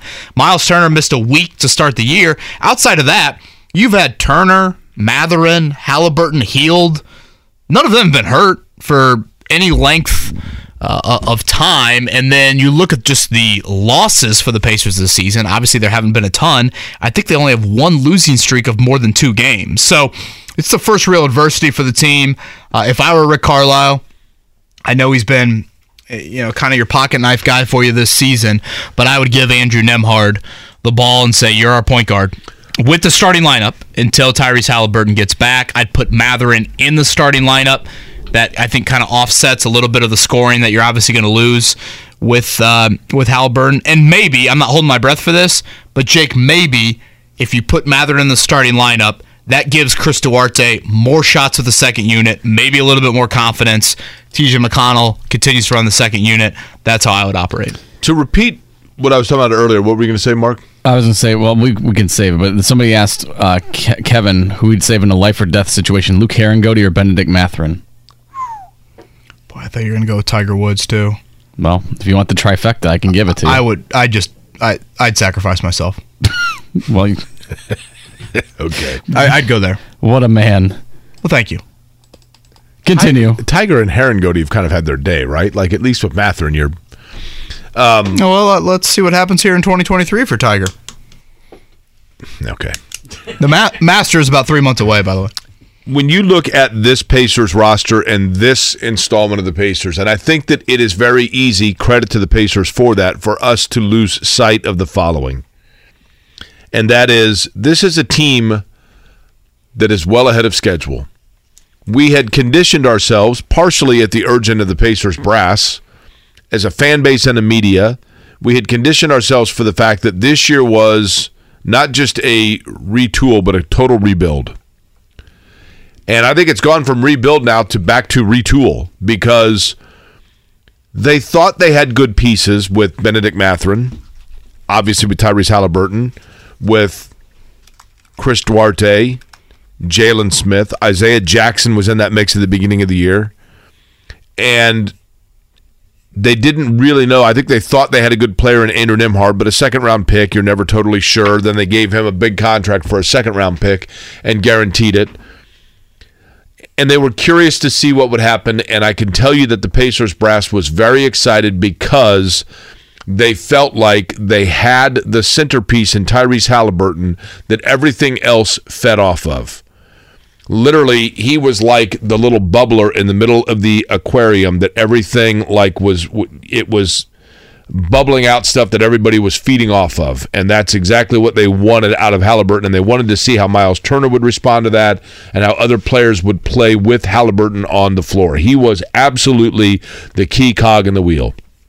And what we have seen now, because it's been a half a season, I think they have seen enough body of work to say, yes, we now know that we have a team that we can grow that now simply needs retooling as opposed to rebuilding so long as Haliburton is here as our piece. However, what you do, I think, in any situation, in particular in sports, is at times you have to take away that centerpiece to find out exactly how guys respond when the spotlight now shifts on the stage away from the center of it over to the right hand corner where they've been kind of comfortably operating without people noticing everything they're doing and Nembhard has had his moments where he's been in that spotlight, but not for extended periods of time. Especially a point guard. Correct. And Aaron Nesmith has had moments where he's very the light has started to hit him a little bit, but not for extended periods of time. Same with Mathurin. This is a great test and a great opportunity for those guys now when defenses and and spotlight and focus is on them for them to experience that which they have not yet as professional players and that means that then that is in, that's increasing the metal of those auxiliary pieces. This is, and we certainly hope, for the sake of Tyrese Haliburton and the Pacers, that this is strictly an inconvenience and not a long-term issue for him. I don't think it is. This is going to be a bump in the road that's not very fun, but I think it's one that is that very possibly like two years from now we're going to look back at and say, you remember that month and a half stretch when Aaron Nesmith first got here, or in Nembhard's rookie year? Man, that was critical now because those guys have a confidence and the, and the the franchise knows what they can get out of them, and I think it's important. Uh, Ryan asks us here on Twitter: Are the Pacers going to be active at the deadline by adding a piece, or is it dependent on Miles signing an extension? They have the space to add another significant piece. Um, you know, typically at deadline moves, you don't see a whole lot of moves that factor into kind of like the long term plan for you. It's a lot of, hey, here's a guy you could dump a salary at the end of the year and he can help you out for a couple months. I, I don't really want to see the Pacers buying uh, at all at the trade deadline. I mean, sure, if you could get some long piece, long term piece that's really good for you, I guess that would work out. But isn't every team trying to do that to some degree? And, and why I say I don't want to see them buyers, I mean, they've been incredibly healthy through the first 42 games, and they're still seventh in the Eastern Conference. Like if the playoffs started tomorrow, they'd be in the play-in game. So I, I just think you have to you know, live in a little bit of dose of reality here in this season of remember what the discussion was in mid October. You don't need to sacrifice anything right now that all of a sudden, oh yeah, you know, maybe we'll be the sixth seed in the playoffs. Haliburton's going to miss multiple weeks. It's at least eight games, and in all likelihood, he's going to miss more than that. So I think of the deadline, yes, the Miles extension situation, that is going to be, you know, priority number one, and that's going to impact a lot of stuff. But outside of that, the Pacers can't think of themselves as, oh my gosh, we've lost Haliburton for a month. We need to go out and get a veteran point guard and trade Yeah. a first round pick. No, I think the let, Pacers- let Nembhard play point. Give those Agreed. other guys expanded roles, and remember what the big picture was at the start of the year. I think the Pacers see this particular team as one that is in need of minor addition, not major juxtaposition. And a lot of that is dependent upon what happens with Miles Turner, to your point. Uh, Daniel Theis is a guy that we forget about, but but I I think he is one that they also think can give them maybe some minutes once he's healthy. It's a knee issue with him, but they do need an enforcer. They do need a little nastiness. They in- need in Heron. Goody. Okay. Luke Harangody in college, guys. Sophomore year, 20.4 points, 10.6 rebounds. Uh, This is in the old Big East, by the way. Junior year, 23.3 points per game, 11.8 rebounds. And then his senior year, 21.8 points per game, How, was- 9.1 How did you prefer? How possibly though could you have liked him more than you liked Troy Murphy? Oh, so Murphy, that was when Ryan Bowen, my older brother, would write red rum on his shoes, murder backwards, um, because Troy Murphy did it. Red rum. Interesting household. How much NBA money for Troy Murphy, Jake? I know you love this game.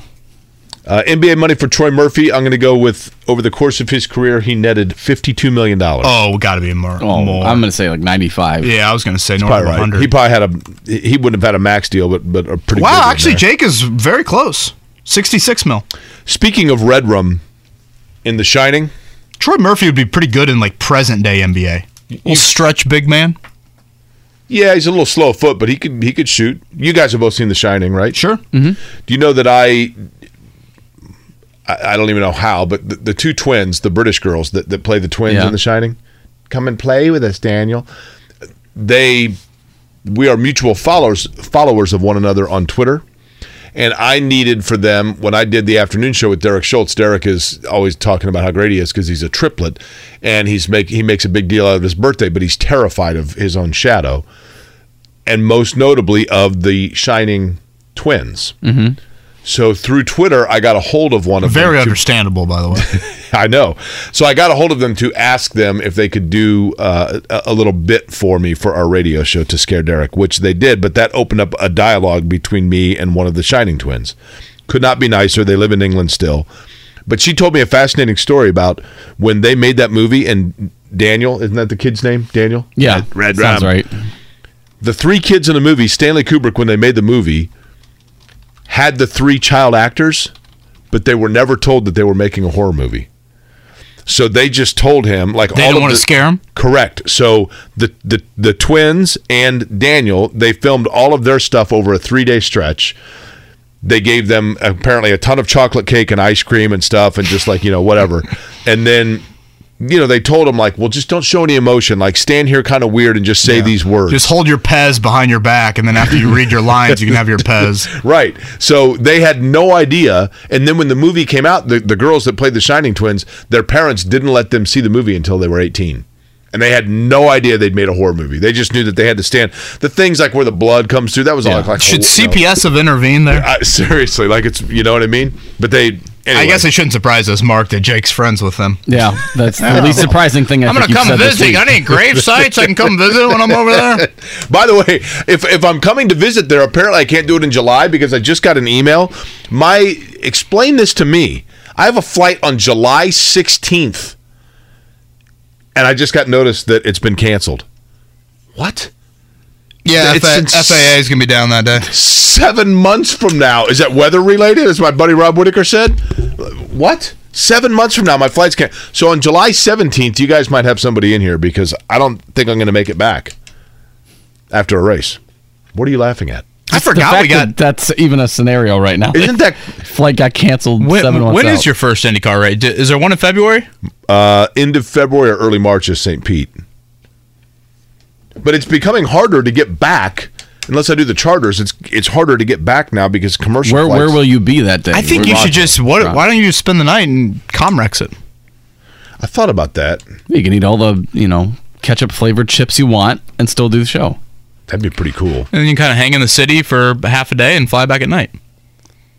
Catch a Blue Jays game maybe. Quite frankly, after races, like as soon as the checker flag falls, I'm like, I want to get home. Yeah, I hear I'm you. usually- it doesn't like- sound like it's going to be an option for you. I can drive back. He's Jake Query. I'm Kevin Bowen. Mark Dykton. In about 10 or 15, Chris Denari is going to join us to talk more about the Pacers. We'll give you a rundown on the Colts head coaching candidate list. Two interviews yesterday, reportedly two today, one coming up tomorrow. And then to round out the show, we've got to make some wild card picks. Six games coming up, two tomorrow, three Sunday, one on Monday. Kevin and Query. Life is so much more than a diagnosis. It's about sharing time with those you love, hanging with friends who lift you up, and experiencing all those moments that bring you joy. All hits, no skips. Learn more about Kisqali Ribociclib 200 milligrams at kisqali.com and talk to your doctor to see if Kisqali is right for you. So long live singing to the oldies, jamming out to something new, and everything in between. Right here on 93.5, 107.5 The Fan. It's not as far to drive from Toronto as you think. Now, last year was when Graham Rahal totally saved me, and because I was a last minute addition, couldn't get a flight back. Private back. jet.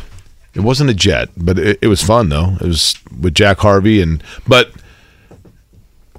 I guess I could drive back.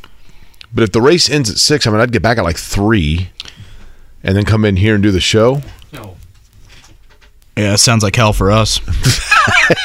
Wouldn't be the first time. If you could only watch one wild card game this weekend, it would be what? I really do think that the and there's no way that this game is is probably going to have long term implication in the playoffs itself. But I think that Jacksonville Charger game is going to be interesting because you have two young quarterbacks that are kind of getting their chance to, to flex their muscle. yeah, a first little playoff bit. appearance for each. right?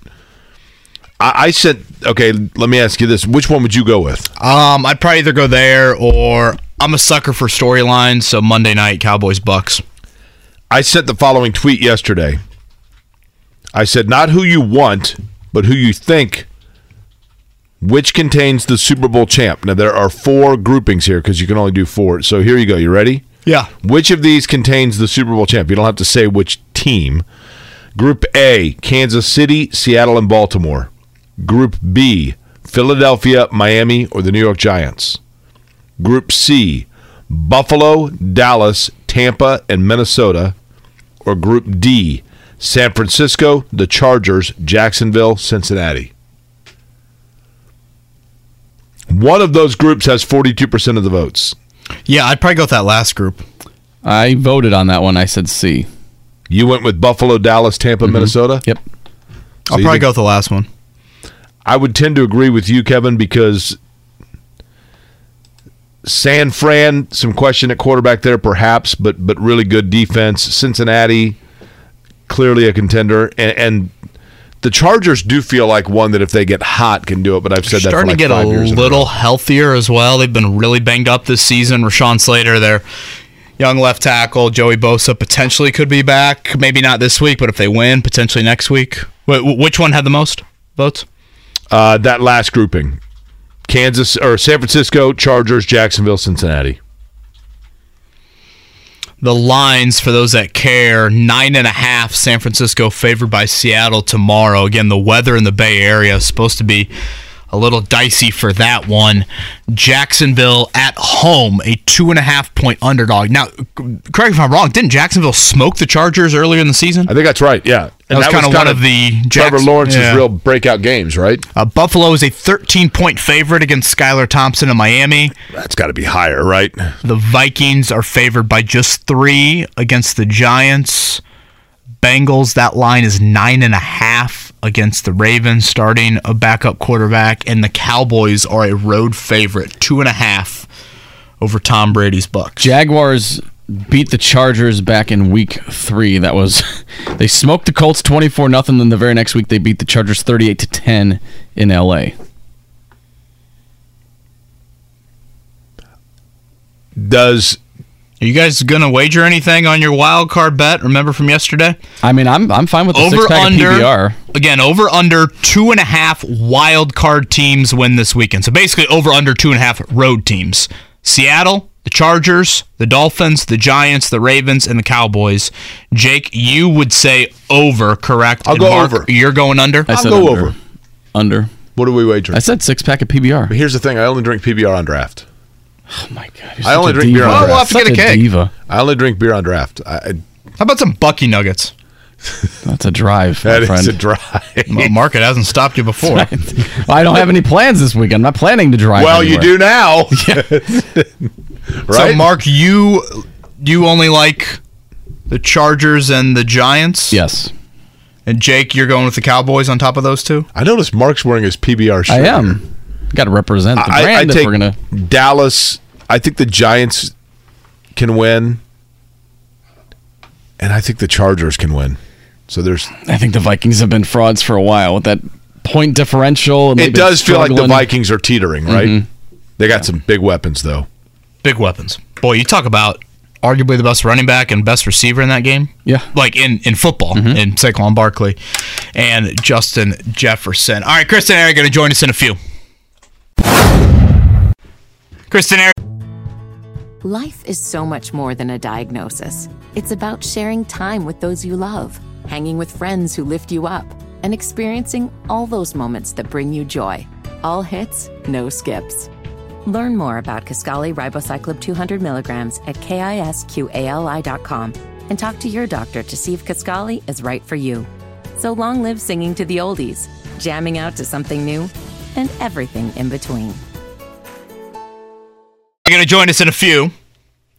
Final hour of the week. It's, I'd, say, a tad unusual, Jake, to get to a Friday. And obviously, we're used to having Pacers in action on Fridays. Pacers and Hawks tonight at 7. Tomorrow, the Grizzlies in town.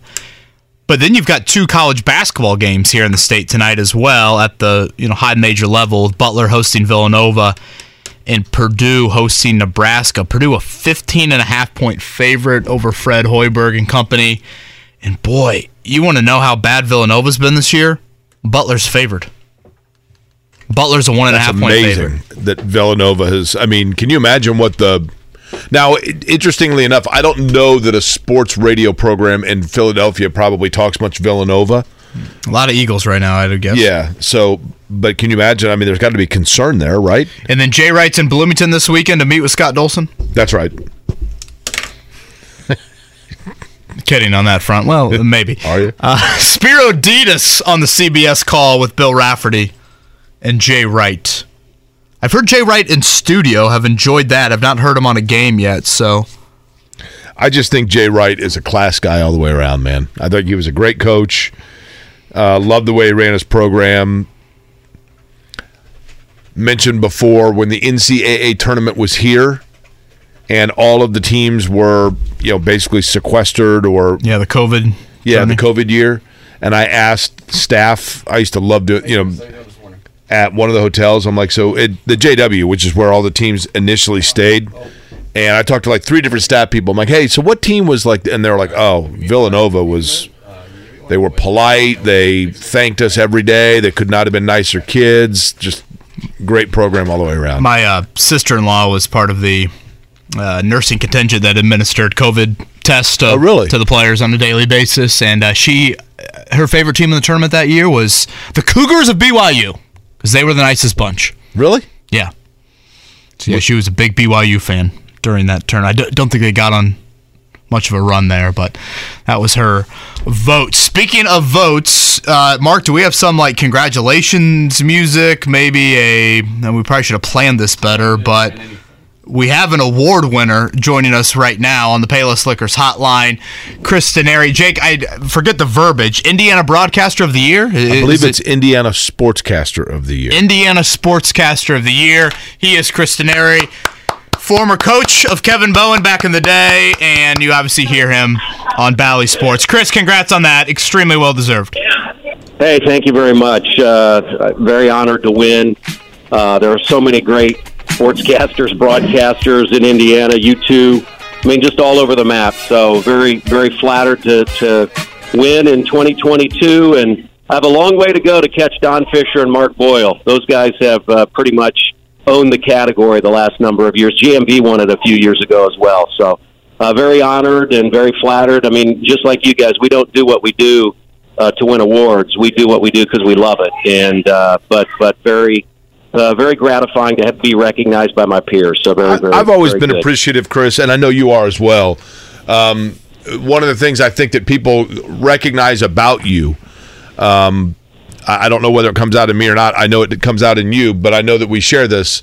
Is that it's not lost on you that if it were not for people watching games or listening to broadcasts, you know, we wouldn't be able to do what we do, right? Like we're just the lucky guys that were put in this position, and I think that that that ability to keep that in perspective kind of resonates through your microphone, which is why you got that award. One of the reasons why. Well, yeah, I mean, first and foremost, I mean, I love what I do, but you know, first and foremost, I'm a I'm a husband, a father, a grandfather, and all of those things, you know, define me. And and you know, clearly, I mean, what I do um, in this market, I mean, people know me because of some of those things, but that's that's not all that I'm about. But uh, you're right, we have so many so many people that rely on you know us uh, after after a tough day or whatever's going through um, you know, to just sit back and watch a game or get up in the morning and drive to work and listen to you guys. And we're very, very lucky and thankful that we get to do what we do. It, it hit on me um, on Wednesday night. You know, when I was a kid,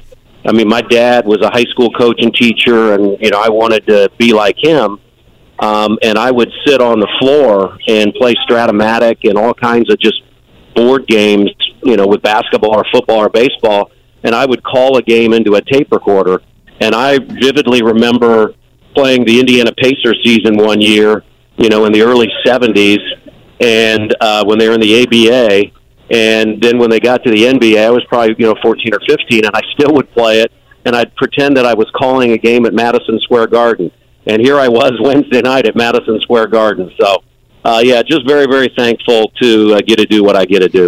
We're lucky to hear you tonight, seven o'clock. Pacers and Hawks. Chris Denari again, TV voice of the Pacers, with us here.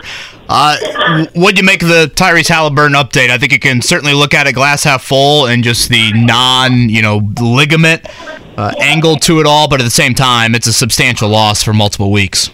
Yeah, there's no question. Uh, when we were getting on the bus and going to the airport, you saw him on the crutch. Uh, he had he had one crutch, and you know he was walking very gingerly and very slowly, and your your mind is racing to know, hey, you know what what's going to happen tomorrow. So I agree with you to to at least have him reevaluated in two weeks. To me, was the best case scenario because I think everybody was thinking, um, you know, it could be far worse. So uh, you know, the Pacers will have to deal with that, just like a lot of other teams in the NBA are dealing with injuries right now. Kevin Durant's out for a month uh, in Brooklyn. I mean, you can go up and down all the rosters. So um, it'll be difficult because he is the leader of this team. He's the leading scorer. Um, he's the voice. Uh, you know, he's he's the guy that finds guys uh, for easy shots. So um, it'll be something the Pacers will have to deal with over the next two weeks. Chris, do you are you under the impression I am, but you're closer to it than I? I'm under the impression that for a couple of reasons, one being that Tyrese Haliburton's health is, is paramount, but also that they won't necessarily feel any urgency in getting him back. That they will take it as long as they need to get him back because there are some good young players that can fill in, but also just because that's kind of what this year I think in the grand scheme of things is about is learning and navigating.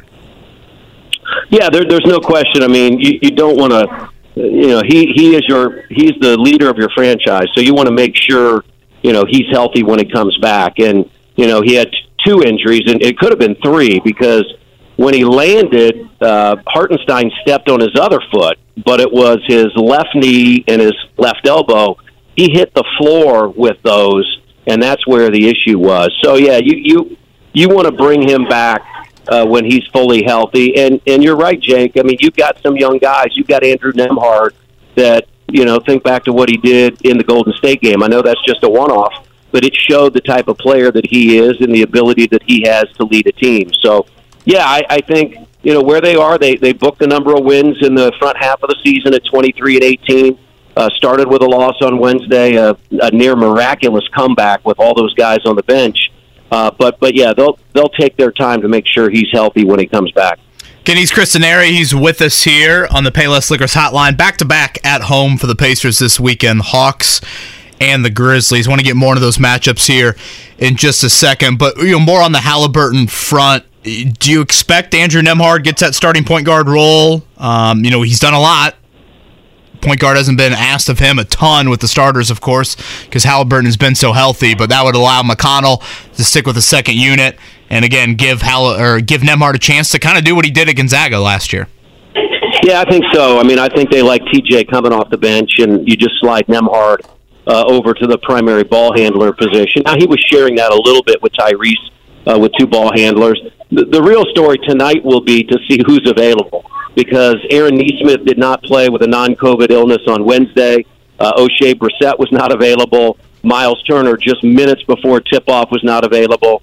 So who knows what that starting lineup will look like? But I would anticipate, at least in the backcourt, that they would like to keep T.J. McConnell in his role off the bench because he pro- provides so much energy with the second unit and it will be interesting to see who is a part of that second unit tonight and tomorrow night against Memphis.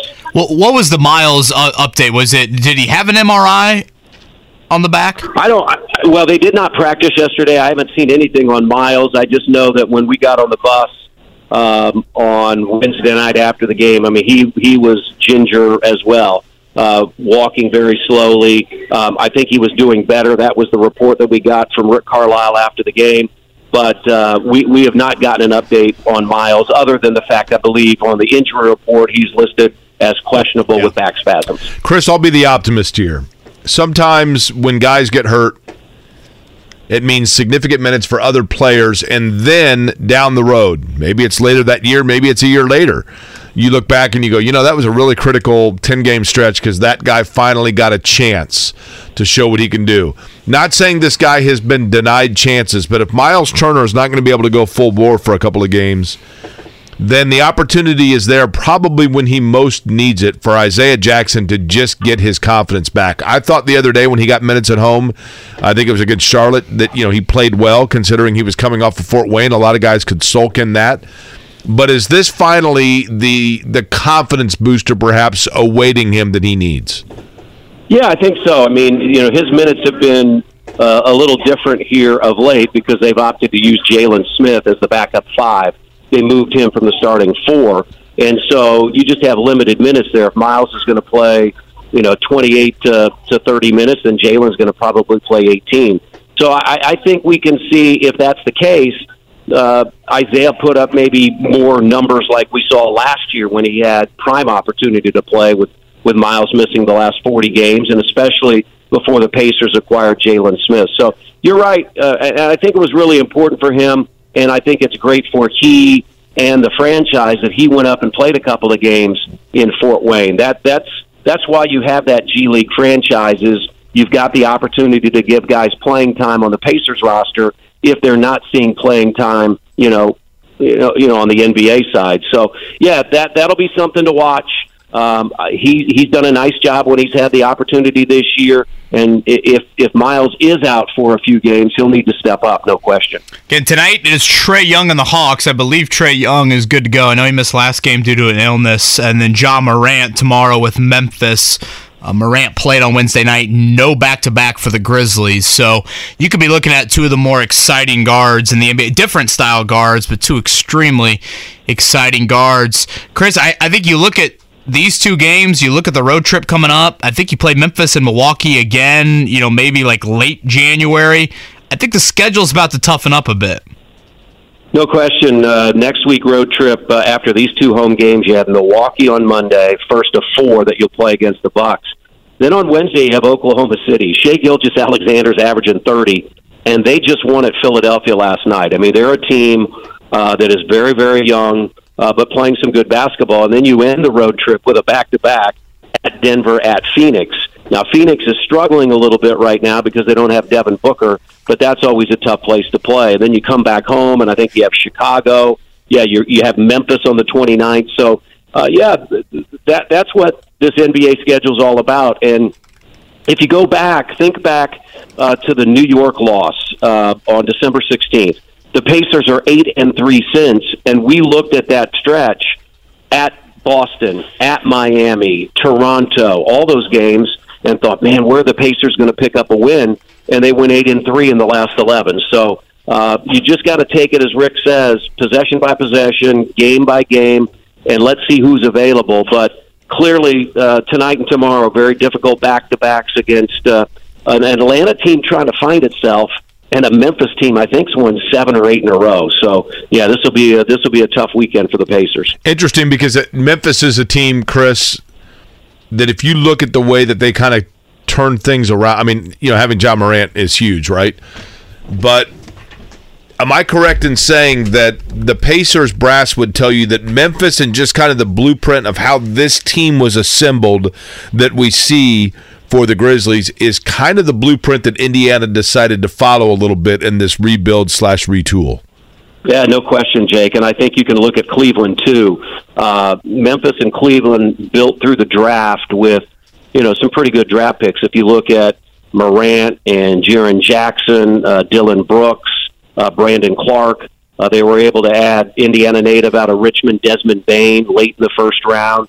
You know, Cleveland's done the same with Mobley and Garland and Okoro and, you know, just all the guys that they've been able to amass. So there's no question that I think Indiana has looked at that model. Uh, that's what they did last year, getting Chris Duarte and Isaiah Jackson. Uh, this year, getting Bennedict Mathurin and Andrew Nembhard. Um, your ability to build through the draft, getting quality young players, give them a lot of opportunity to play. Uh, it, we look at Memphis as you know a 50 win team. A couple of years ago, I think they won 25 or 26 games. Right. But it's that experience that they got by playing those young guys. Um, that's why, really, if you look at it, the Pacers are ahead of schedule. Nobody thought that they'd be 23 and 19 right now, and I don't think anybody thought, guys, that in a clutch in a clutch situation, they're 16 and 11. They've won 16 games. And Chris, look at who they have on the floor in those moments. That's the thing to me. I'm watching games now, and it's late in the fourth, and I'm looking out on the floor, and I'm like, wait a minute. They've got Nembhard on the floor. They've got Mathurin on the floor, Haliburton when he's healthy, obviously, and Nesmith. I mean, you're talking about four guys that realistically should be within like maybe a year removed from being college basketball players, realistically, Yeah, right? yeah, yeah. Haliburton and Nesmith are 22 years old in their third year. Um, the two first guys you mentioned are mentioned are rookies. So you're right. You're out there in in clutch situations trying to win a game uh, with some young guys, and that's experience that, that you just put in the vault and save. And uh, it's been good to see them be so successful this year. It's only going to help them in the future uh, being able to book all this kind of uh, uh, stuff in your resume as you're getting ready for the rest of your career. Chris, I, I know it, you've got many, many games between now and then, but one of my favorite things late May every year is sitting in Stan J, coming up, having a word with you in turn four before the start of the Indianapolis 500. Did you see yesterday's news on the 2024 entry of Kyle Larson into the Indianapolis 500? Yes, I think we've all been waiting for somebody to do the double, right? And uh, you know, it's tough. But yeah, that that's going to be cool to see. I mean, he's a guy that I think many people thought years ago would be an open wheel racing, and you know, like a number of guys do, like Tony Stewart did back in the day, and Jeff Gordon, they they routed themselves to NASCAR. But that'll be absolutely outstanding uh, to to see Kyle Larson at the Indianapolis Motor Speedway uh, for the Indianapolis 500. Okay, so there's 200 laps in the race, over under 185 that Jake Query steps over you from turn turn three to turn four. Oh no, Jake! Jake, you know it, it's funny because I'm the guy that just Don't get me politically correct. Give me honesty No, here. No, I, I'm the guy that just blends in for a race here and there, and and people have asked us, how do you guys do it? Well, we do a little bit of practice, right, Jake, on carburetion. We do. Day, but it's just a feel that we have, and you know, there's a, a certain point that Jake will drop them off, and if Jake needs to go a little bit more, that's fine. You know, that's. I mean, we have 200 laps, right? We we can't be perfect uh, all 200. We we try to be as close as we are, but uh, it's it's a it's a thrill to do that every Now, year. And this it- will stun Kevin, Chris, but I want you to back me up here. I'm not saying I do it every time, but if I carry them too long and drop to you too late out of sequence, I try to then get on the intercom and apologize to you. And I do that occasionally, right? Oh, no question, Jake. will go, my bad, my bad. Uh, See? Mark, does he want credit for his apology? Ultimate team player. Is that what you're hearing ultimate there? team Mhm. player. Yeah. Give me a pat on the back, please. Right. Uh, Who is the broadcaster of the year Listen, here? uh, that is true, but I love me some me. Chris, in all seriousness, congrats. You know, I've been fortunate to know you for, gosh, 25, 30 years now, and uh, you've been a class act in our interactions from day one. So, uh, well, well deserved, and looking forward to the next couple nights here, which should be a couple fun nights inside of Gainbridge Fieldhouse, even without Tyrese Haliburton. Yeah, atmosphere has been great. Uh, hats off, as Jake said. We do this because the fans, you know, follow us. But the fans in the building have been just sensational. The last month, uh, the building's been electric, and six straight wins. Uh, they're trying for seven straight home wins, so six straight home wins. They, the Pacers have not won seven straight at home since I think 2015. Wow. So they've got a real chance to do that tonight. It, it, it'll be a fun night at uh, Gainbridge Fieldhouse. Seven o'clock, the tip. Coverage begins at 6.30 over on Bally Sports. Chris, have a great call. All right, thanks, guys. That is the broadcaster of the year, sportscaster of the year, I believe. Um, right there, Chris Denari on the Payless Liquors hotline. Six o'clock, last word for the Colts. Six thirty, our radio coverage. Ten thirty, Indiana Sports Talk tonight. By the way, Rob Ninkovich right now on one of the networks, they're talking about who should pursue Derek Carr.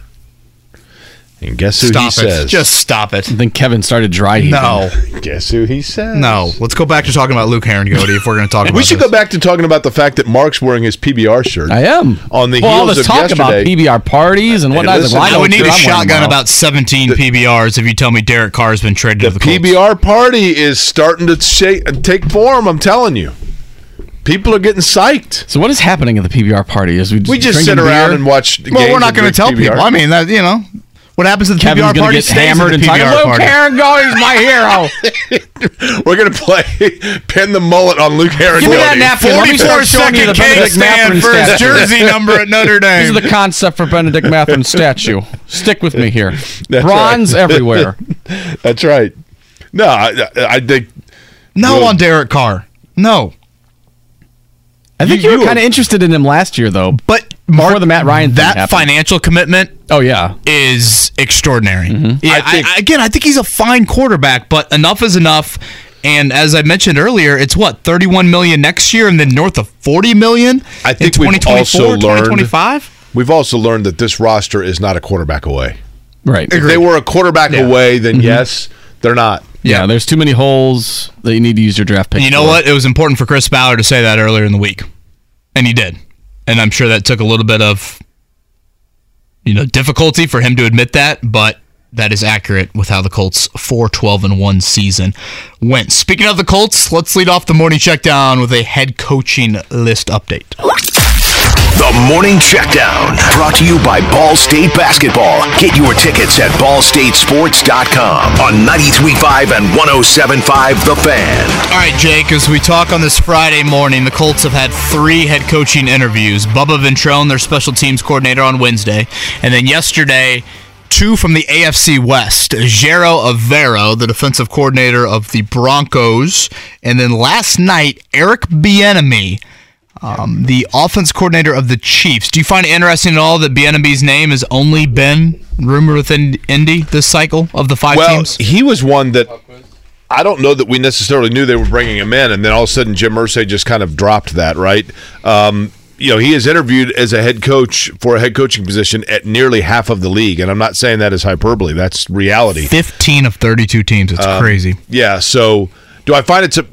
I don't know if they have interviewed him in past coaching cycles, but doesn't surprise me they brought him in because he's been highly thought of. He had some, And the Ballard connection, of course, from yeah, and he's City. had some indiscretions in the past. But as I talked about earlier, um, you know, he was a younger man then. That was a long time ago, and everybody deserves a chance and to, to show that they can be the guy. And he has been highly thought of for a long time. So reportedly on the schedule for today, Raheem Morris, the defensive coordinator of the Rams. I like him a lot. Ben Johnson mentioned some Brad Steven, Stevens vibes there. The OC from the Lions, and then tomorrow Shane Steichen, who ironically comes from the Frank Reich, Nick Sirianni tree. Steichen, the OC in Philly. His quarterback resume includes Philip Rivers, Justin Herbert for a year, and Jalen Hurts. So some interesting names there for Shane Steichen. What Hit the button too quick. That's okay. Uh, NBA tonight, Pacers at the Fieldhouse hosting the Atlanta Hawks. Again, as Kevin had mentioned, that's a seven o'clock tip. Pregame begins at six thirty. Last night in college basketball, Purdue Fort Wayne over IUPUI 70-55. It was Southern Indiana over Little Rock 74-67. And in college basketball tonight, Purdue hosting Nebraska, seven o'clock tip, and it is Butler at the same time hosting Villanova at Field. For Purdue, it'll be a rematch from kind of a clunky one earlier in the season in Lincoln. Purdue was able to win that game in overtime. Zach Edey only had 11 points in that first matchup with Nebraska. That is actually a season low for Edey. He did have 17 boards and seven blocks in that one. Here was Matt Painter yesterday on seeing Nebraska again. The thing that probably jumps out more than anything is probably their 19 offensive rebounds. You know, they, you know, they, they did a great job of getting on the glass, and you know, they took some tough shots, they drive in, they took some tough threes, and with that, you sometimes you have some rebounds that just aren't traditional, and you got to be able to get them. And uh, I think that's going to be a big key in our game is, is trying to keep them out of the lane because a lot of their penetration gets them to the free throw line. A lot of their penetration sets up other guys on their team for open shots. So being able to you know keep the ball in front of us and also be able to, to rebound the ball. Scotty's walked into the studio. It's you know free- what that means? It's Freebie Friday. That's right. Pop quiz coming up next. Again, I take a look at the answers. Seems rather manageable for a Friday. Well, So the word on Indy and not getting the AFC, and let's not say the stadium, Jake, that is getting the AFC Championship neutral site game. If it is Chiefs and Bills, the reason for that was a volleyball tournament. correct scheduling mm-hmm. conflict. So my question was, what would have happened if the Colts were hosting the AFC Championship? Boy, that's an excellent question. Do you think that got scheduled during the season where they're kind of Hey, like, they oh, we're, stink. we're Bring seeing how that this shakes out. 30,000 person this doesn't volleyball tournament. Yeah, I 'cause mean, my wi- seriously, you can't. I mean, you don't officially. The Colts were not officially eliminated from the playoffs until mid-December. Yeah. Yeah, my wife asked that same question. She's like, would they have moved the volleyball to like the convention center or something? What would have happened? So I guess it's both. It's at the convention center and also at Lucas Oil. yeah, but they would have moved it fully. You to can the bet. You center. listen. and the Monster Jam, I think, is on Monday. The, the Colts and Jim Irsay, I believe this is correct. They get a percentage of revenue for all non-football events at Lucas Oil Stadium as part of the lease agreement. I believe it's forty percent. I don't quote me on that, but that was agreed upon when the Colts stayed in Indianapolis and signed a twenty-nine year agreement with the city. So you can bet that the Colts would have loved to have had the AFC Championship game here because it would have been a revenue windfall for them. Uh, someone from the Colts just texted me. Turney, Turney was scheduled for the convention center. They opened Lucas Oil for the tournament as well for spillover once the Colts got knocked out. Gotcha. Allows them to do some more games.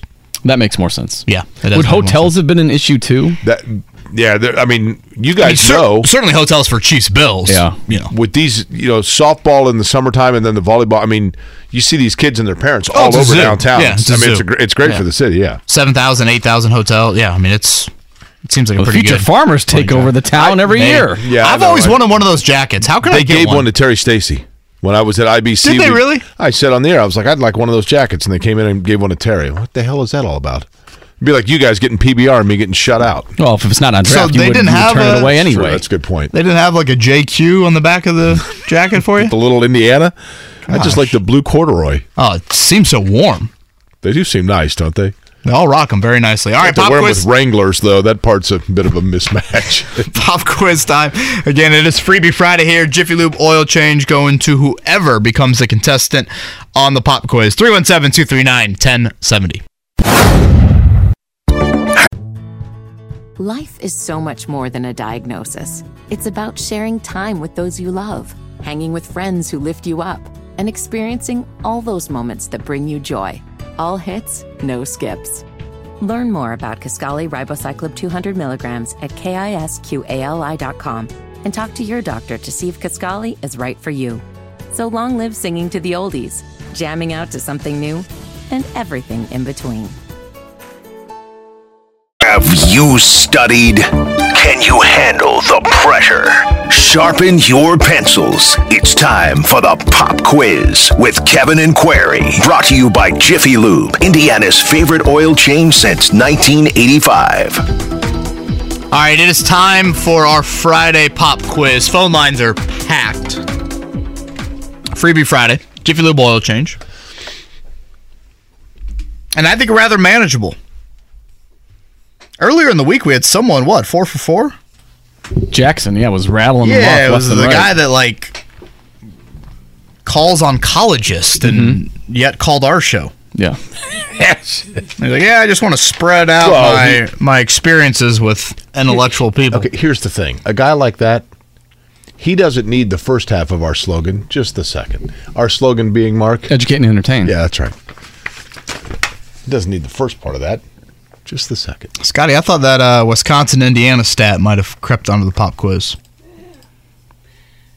I was at Close to home. I think I was at the first game of that streak, Jake. And for those that missed it, Wisconsin has won 24 of 27 against Indiana in men's basketball. Brian Butch, remember that name? Oh yeah, Banked in a three to remember beat that. Kelvin. Sam- it might have been Sampson's last game, one of his last games, was that the um, and Assembly Hall, of course. Kelvin Sampson didn't have Marco Killingsworth, did he? That was I feel like that was the that end was of Davis. right? Yeah. 24 of 27. You know, crazy. Indiana did not lose to Wisconsin from 1980 to 1997. Wow, really? Yes, Home, home and away. correct. Gosh. So, Boy, salt in wounds. All right, uh, you got a number? uh, we will go with. You said Luke Harangody was 44, I love all this. so that's eight. You subtract my favorite player, Jay Edwards, at three, so that gives you five. Let's go with number five. How many career points do you think Luke Harangody scored in, co- in high school? Where, where do you think High he's sc- on the all-time High school list? or college? Let's go with high school. Andrean, where do you think he is, Jake? That kid for Wisconsin this week in a siege, and I looked that up. He's tenth on the all-time. I'm going to say list. Luke Harangody is 29th all time. All right, you bring on our guest, and I will Okay. look it up. I mean, I can tell you, um, Damon Bailey's what 31, 34, 3,134. I think that's right. That's number one, and then Langford's third. I think is Brody Boyd second, maybe.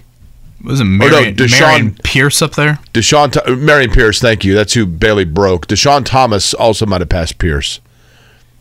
Allen Henderson and Brody Boyd are in the mix as well. So number five's who we're going with? Yep. Chris. Chris, what's up? Hey, how you doing? You know we're hanging, Chris. How about you? Uh, sitting out in my car watching it snow. Snow, where are you? It is snowing a little bit. Uh, Fountain Square. Really? Oh, Okay. Chris, what's your favorite establishment in Fountain Square? Probably got to be a shout out to the Red Lion Grog House. I, ju- I was just going to say that, Chris. I had never been there. Uh, a week ago, I got a buddy that lives in Fountain Square. We went and had lunch, and I went there, and that was a good place, man. That's Chris, a really what good about place. Sam Silver Circle? It's one of my favorites. It's all right. I work over in Fountain Square at an apartment complex, so Oh, nice. I, uh, I used to live off Lexington Avenue. okay, yeah, we're right off of uh, Prospect. What's the burger place in Fountain Square that's themed around like '80s hair metal music? Oh, Kuma's Corner. yeah, Yeah, that's a good place. yeah. Delicious, delicious. That's a really good place, man. Uh, Chris, would you like for me? That would be Jake, or for Kevin to lead you off with question number one. I'll go with you, Jake. All right. Well, one more in Fountain Square, if you don't, uh, if you don't mind. Uh, Sure. Andrew Luck's favorite restaurant over there, Siam Square. Uh, Maddie loves that as well. We Really? actually got some takeout there a few That's a nights ago. foodie place, right? Uh, just like Thai food. I mean, Okay, nothing. not bad. Fifteen hundred points, by the way. Fifteen twenty-seven for Harangody. Not as many as I thought. That's right. Uh, Chris, any reason why you picked me as opposed to Kevin to lead off with number one? Just because I think you're quirky like me. I like that. All Why right, here we ego go. stroke real quick. Yeah, Question number one. Yeah. Feed the ego before the weekend starts. Smart. Which which stadium, which by the way was fairly devastated in terms of trying to put forth a good Super Bowl in Super Bowl 34 by a rare ice storm, would actually host a potential Buffalo Kansas City AFC Championship game this year? Would it be the Superdome in New Orleans, Ford Field in Detroit, NRG Stadium in Houston, or Mercedes-Benz Stadium in Atlanta? We're gonna go Detroit. Okay. Ford Field. How about Now- another guess? Um, Atlanta. Okay. Number Is two. Mercedes-Benz Stadium the Georgia Dome, or is it totally different? Okay, the Super Bowl was in the Georgia Dome. My apologies. Uh, number two here. 50 years ago tomorrow, the Miami Dolphins beat the Washington Redskins 14-7 in Super Bowl 7 to complete the only perfect season in NFL history. Name the team that lost by just one point to the Dolphins during Miami's perfect season. The Vikings, the Jets, the Bills, or the Chiefs?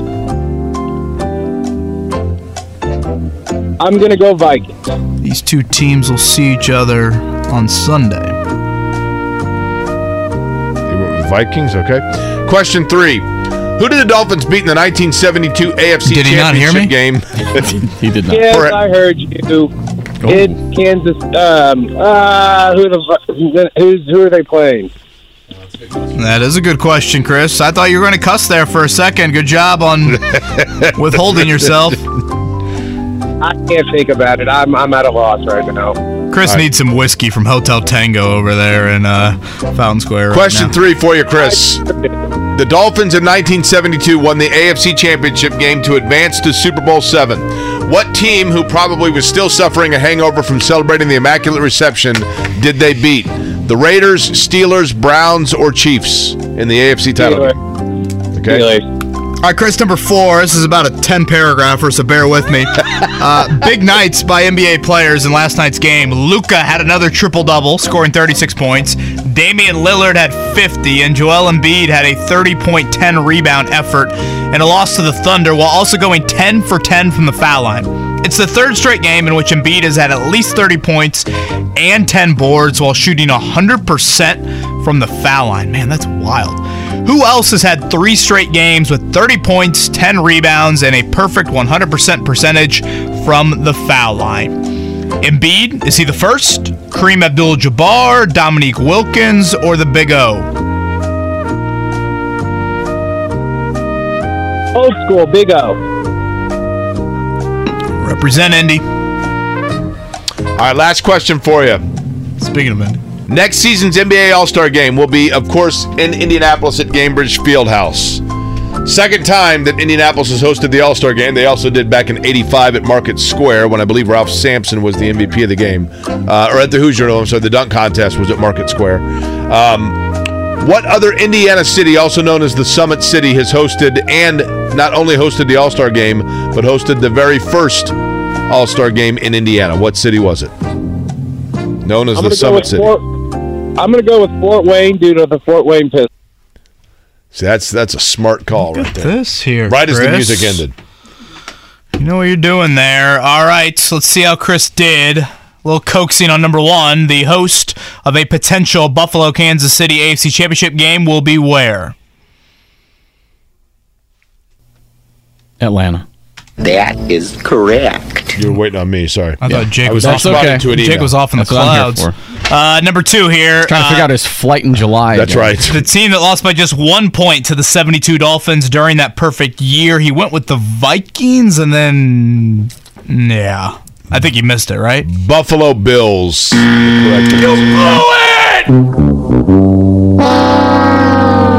Chris, down the line. don't get to come back tomorrow. You don't even get a lousy copy of our home game.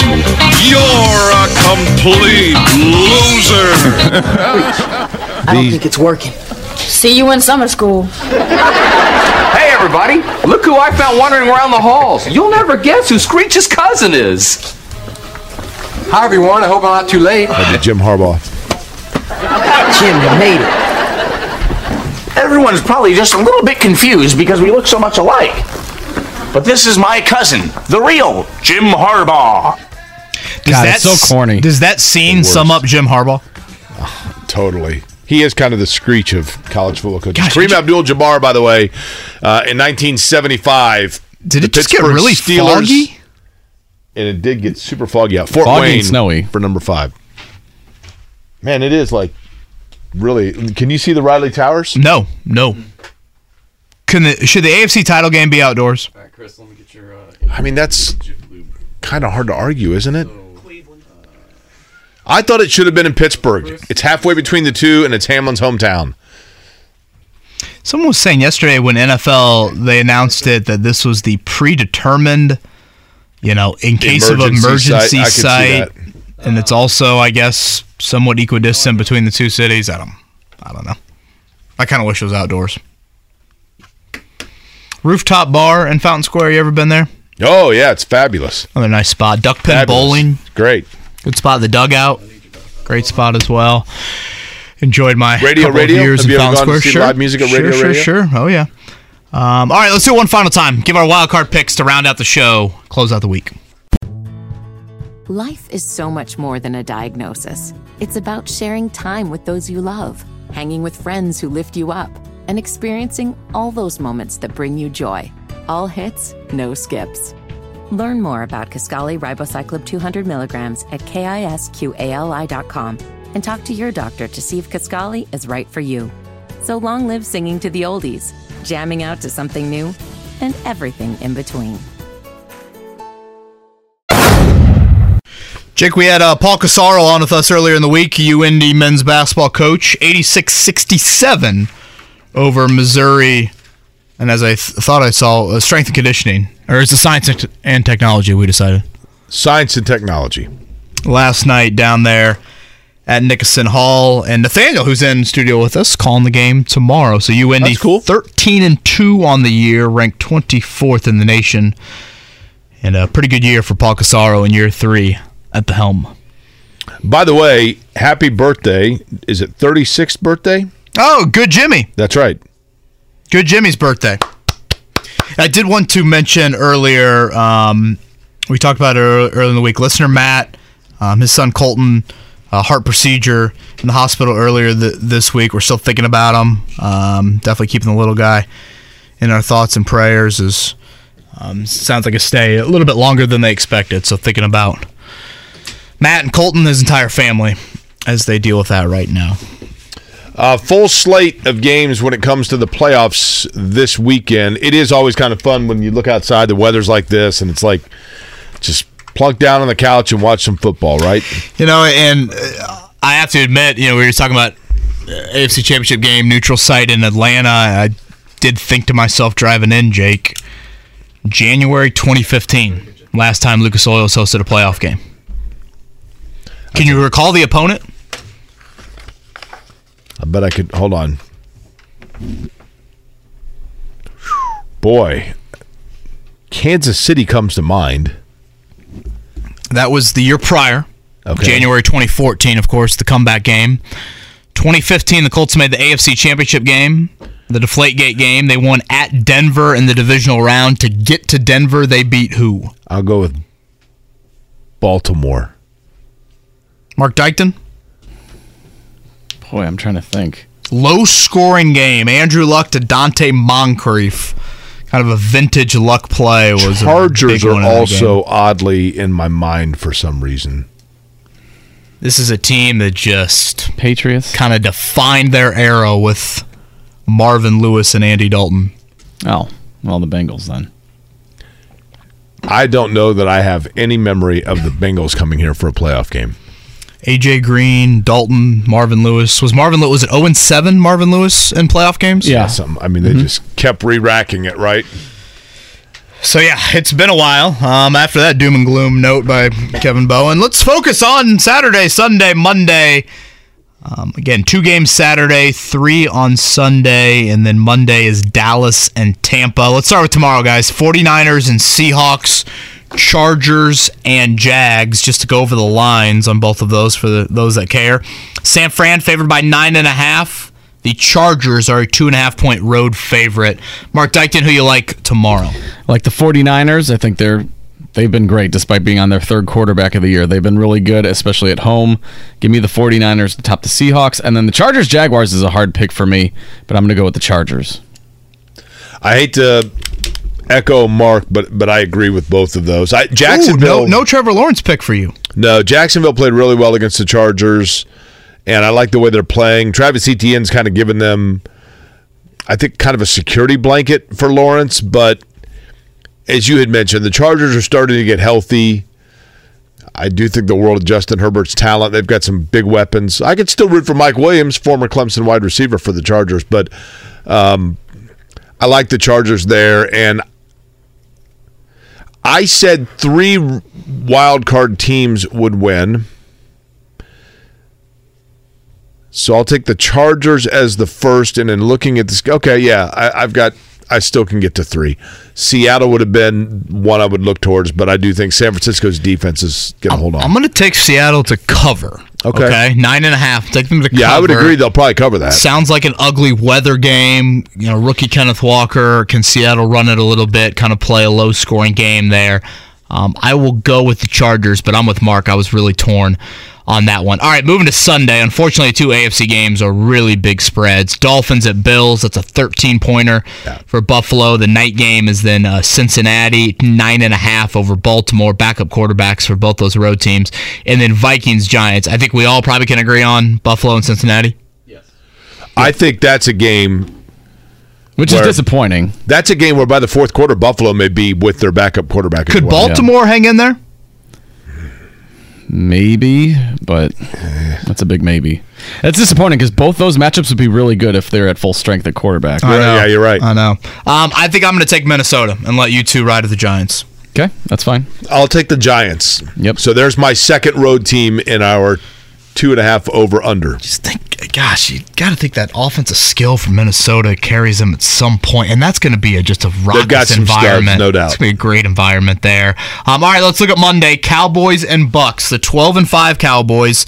Did I see last night correctly? I think it's 11 straight road playoff losses for Dallas. At Tampa Bay, that's the 8 and 9 Bucs. It is a two and a half point favorite for America's team. America's team beats America's least liked quarterback. Dallas wins. There's my third road team.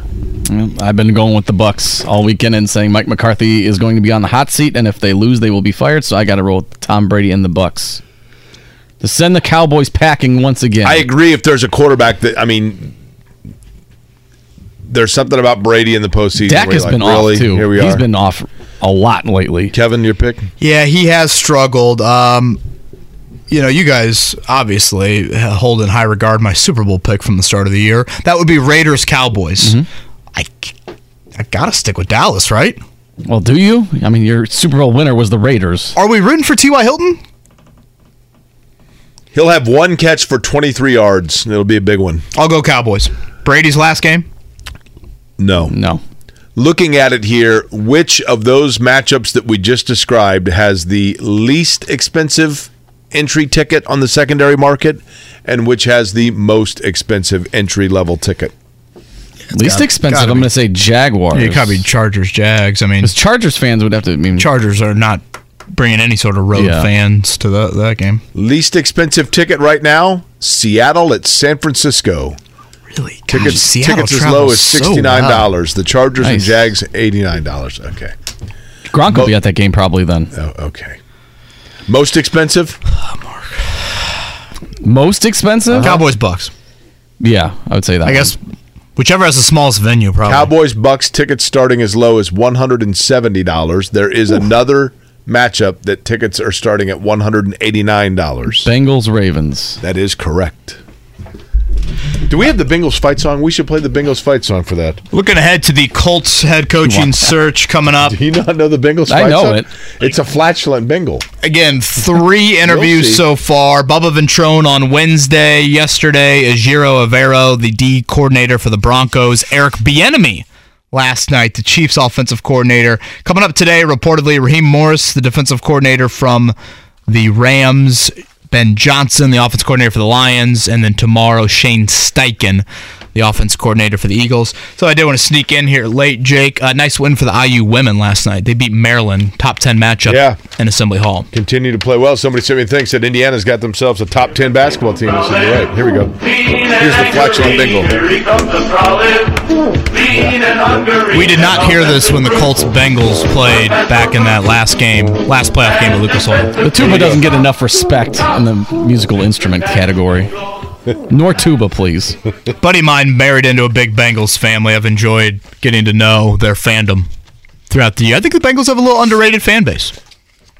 Man, I saw a lot of Pete Johnson, Archie Griffin, Isaac Curtis, Kenny Anderson games back in my childhood. Uh, tonight again, along with the Pacers and Hawks, you've got Purdue and Nebraska, seven o'clock from Mackey. The Boilers favored by over two touchdowns in that one. Butler and Villanova at Hinkle. Butler, a slight favorite against Kyle Neptune. Insert your planet joke here, Jake. I know you're thinking it in that one. Uh, Butler, Butler's got to get something going here, so why not start it tonight? I guess right because they they've been struggling. I think as well. Villanova's lost four or five, and the one win is the Big East free space you game know we what? talked about. Do you know what they're hoping Neptune brings them? By the way, Should we end it now? Could we? rings. I thought there was gonna be a Uranus joke in there or something. Mark would have gone there. That's now, fine. didn't they get That's rings with Jay Wright? Um, yeah, does he drive a Saturn? Everybody have a great weekend. We'll have a show on Monday. See you.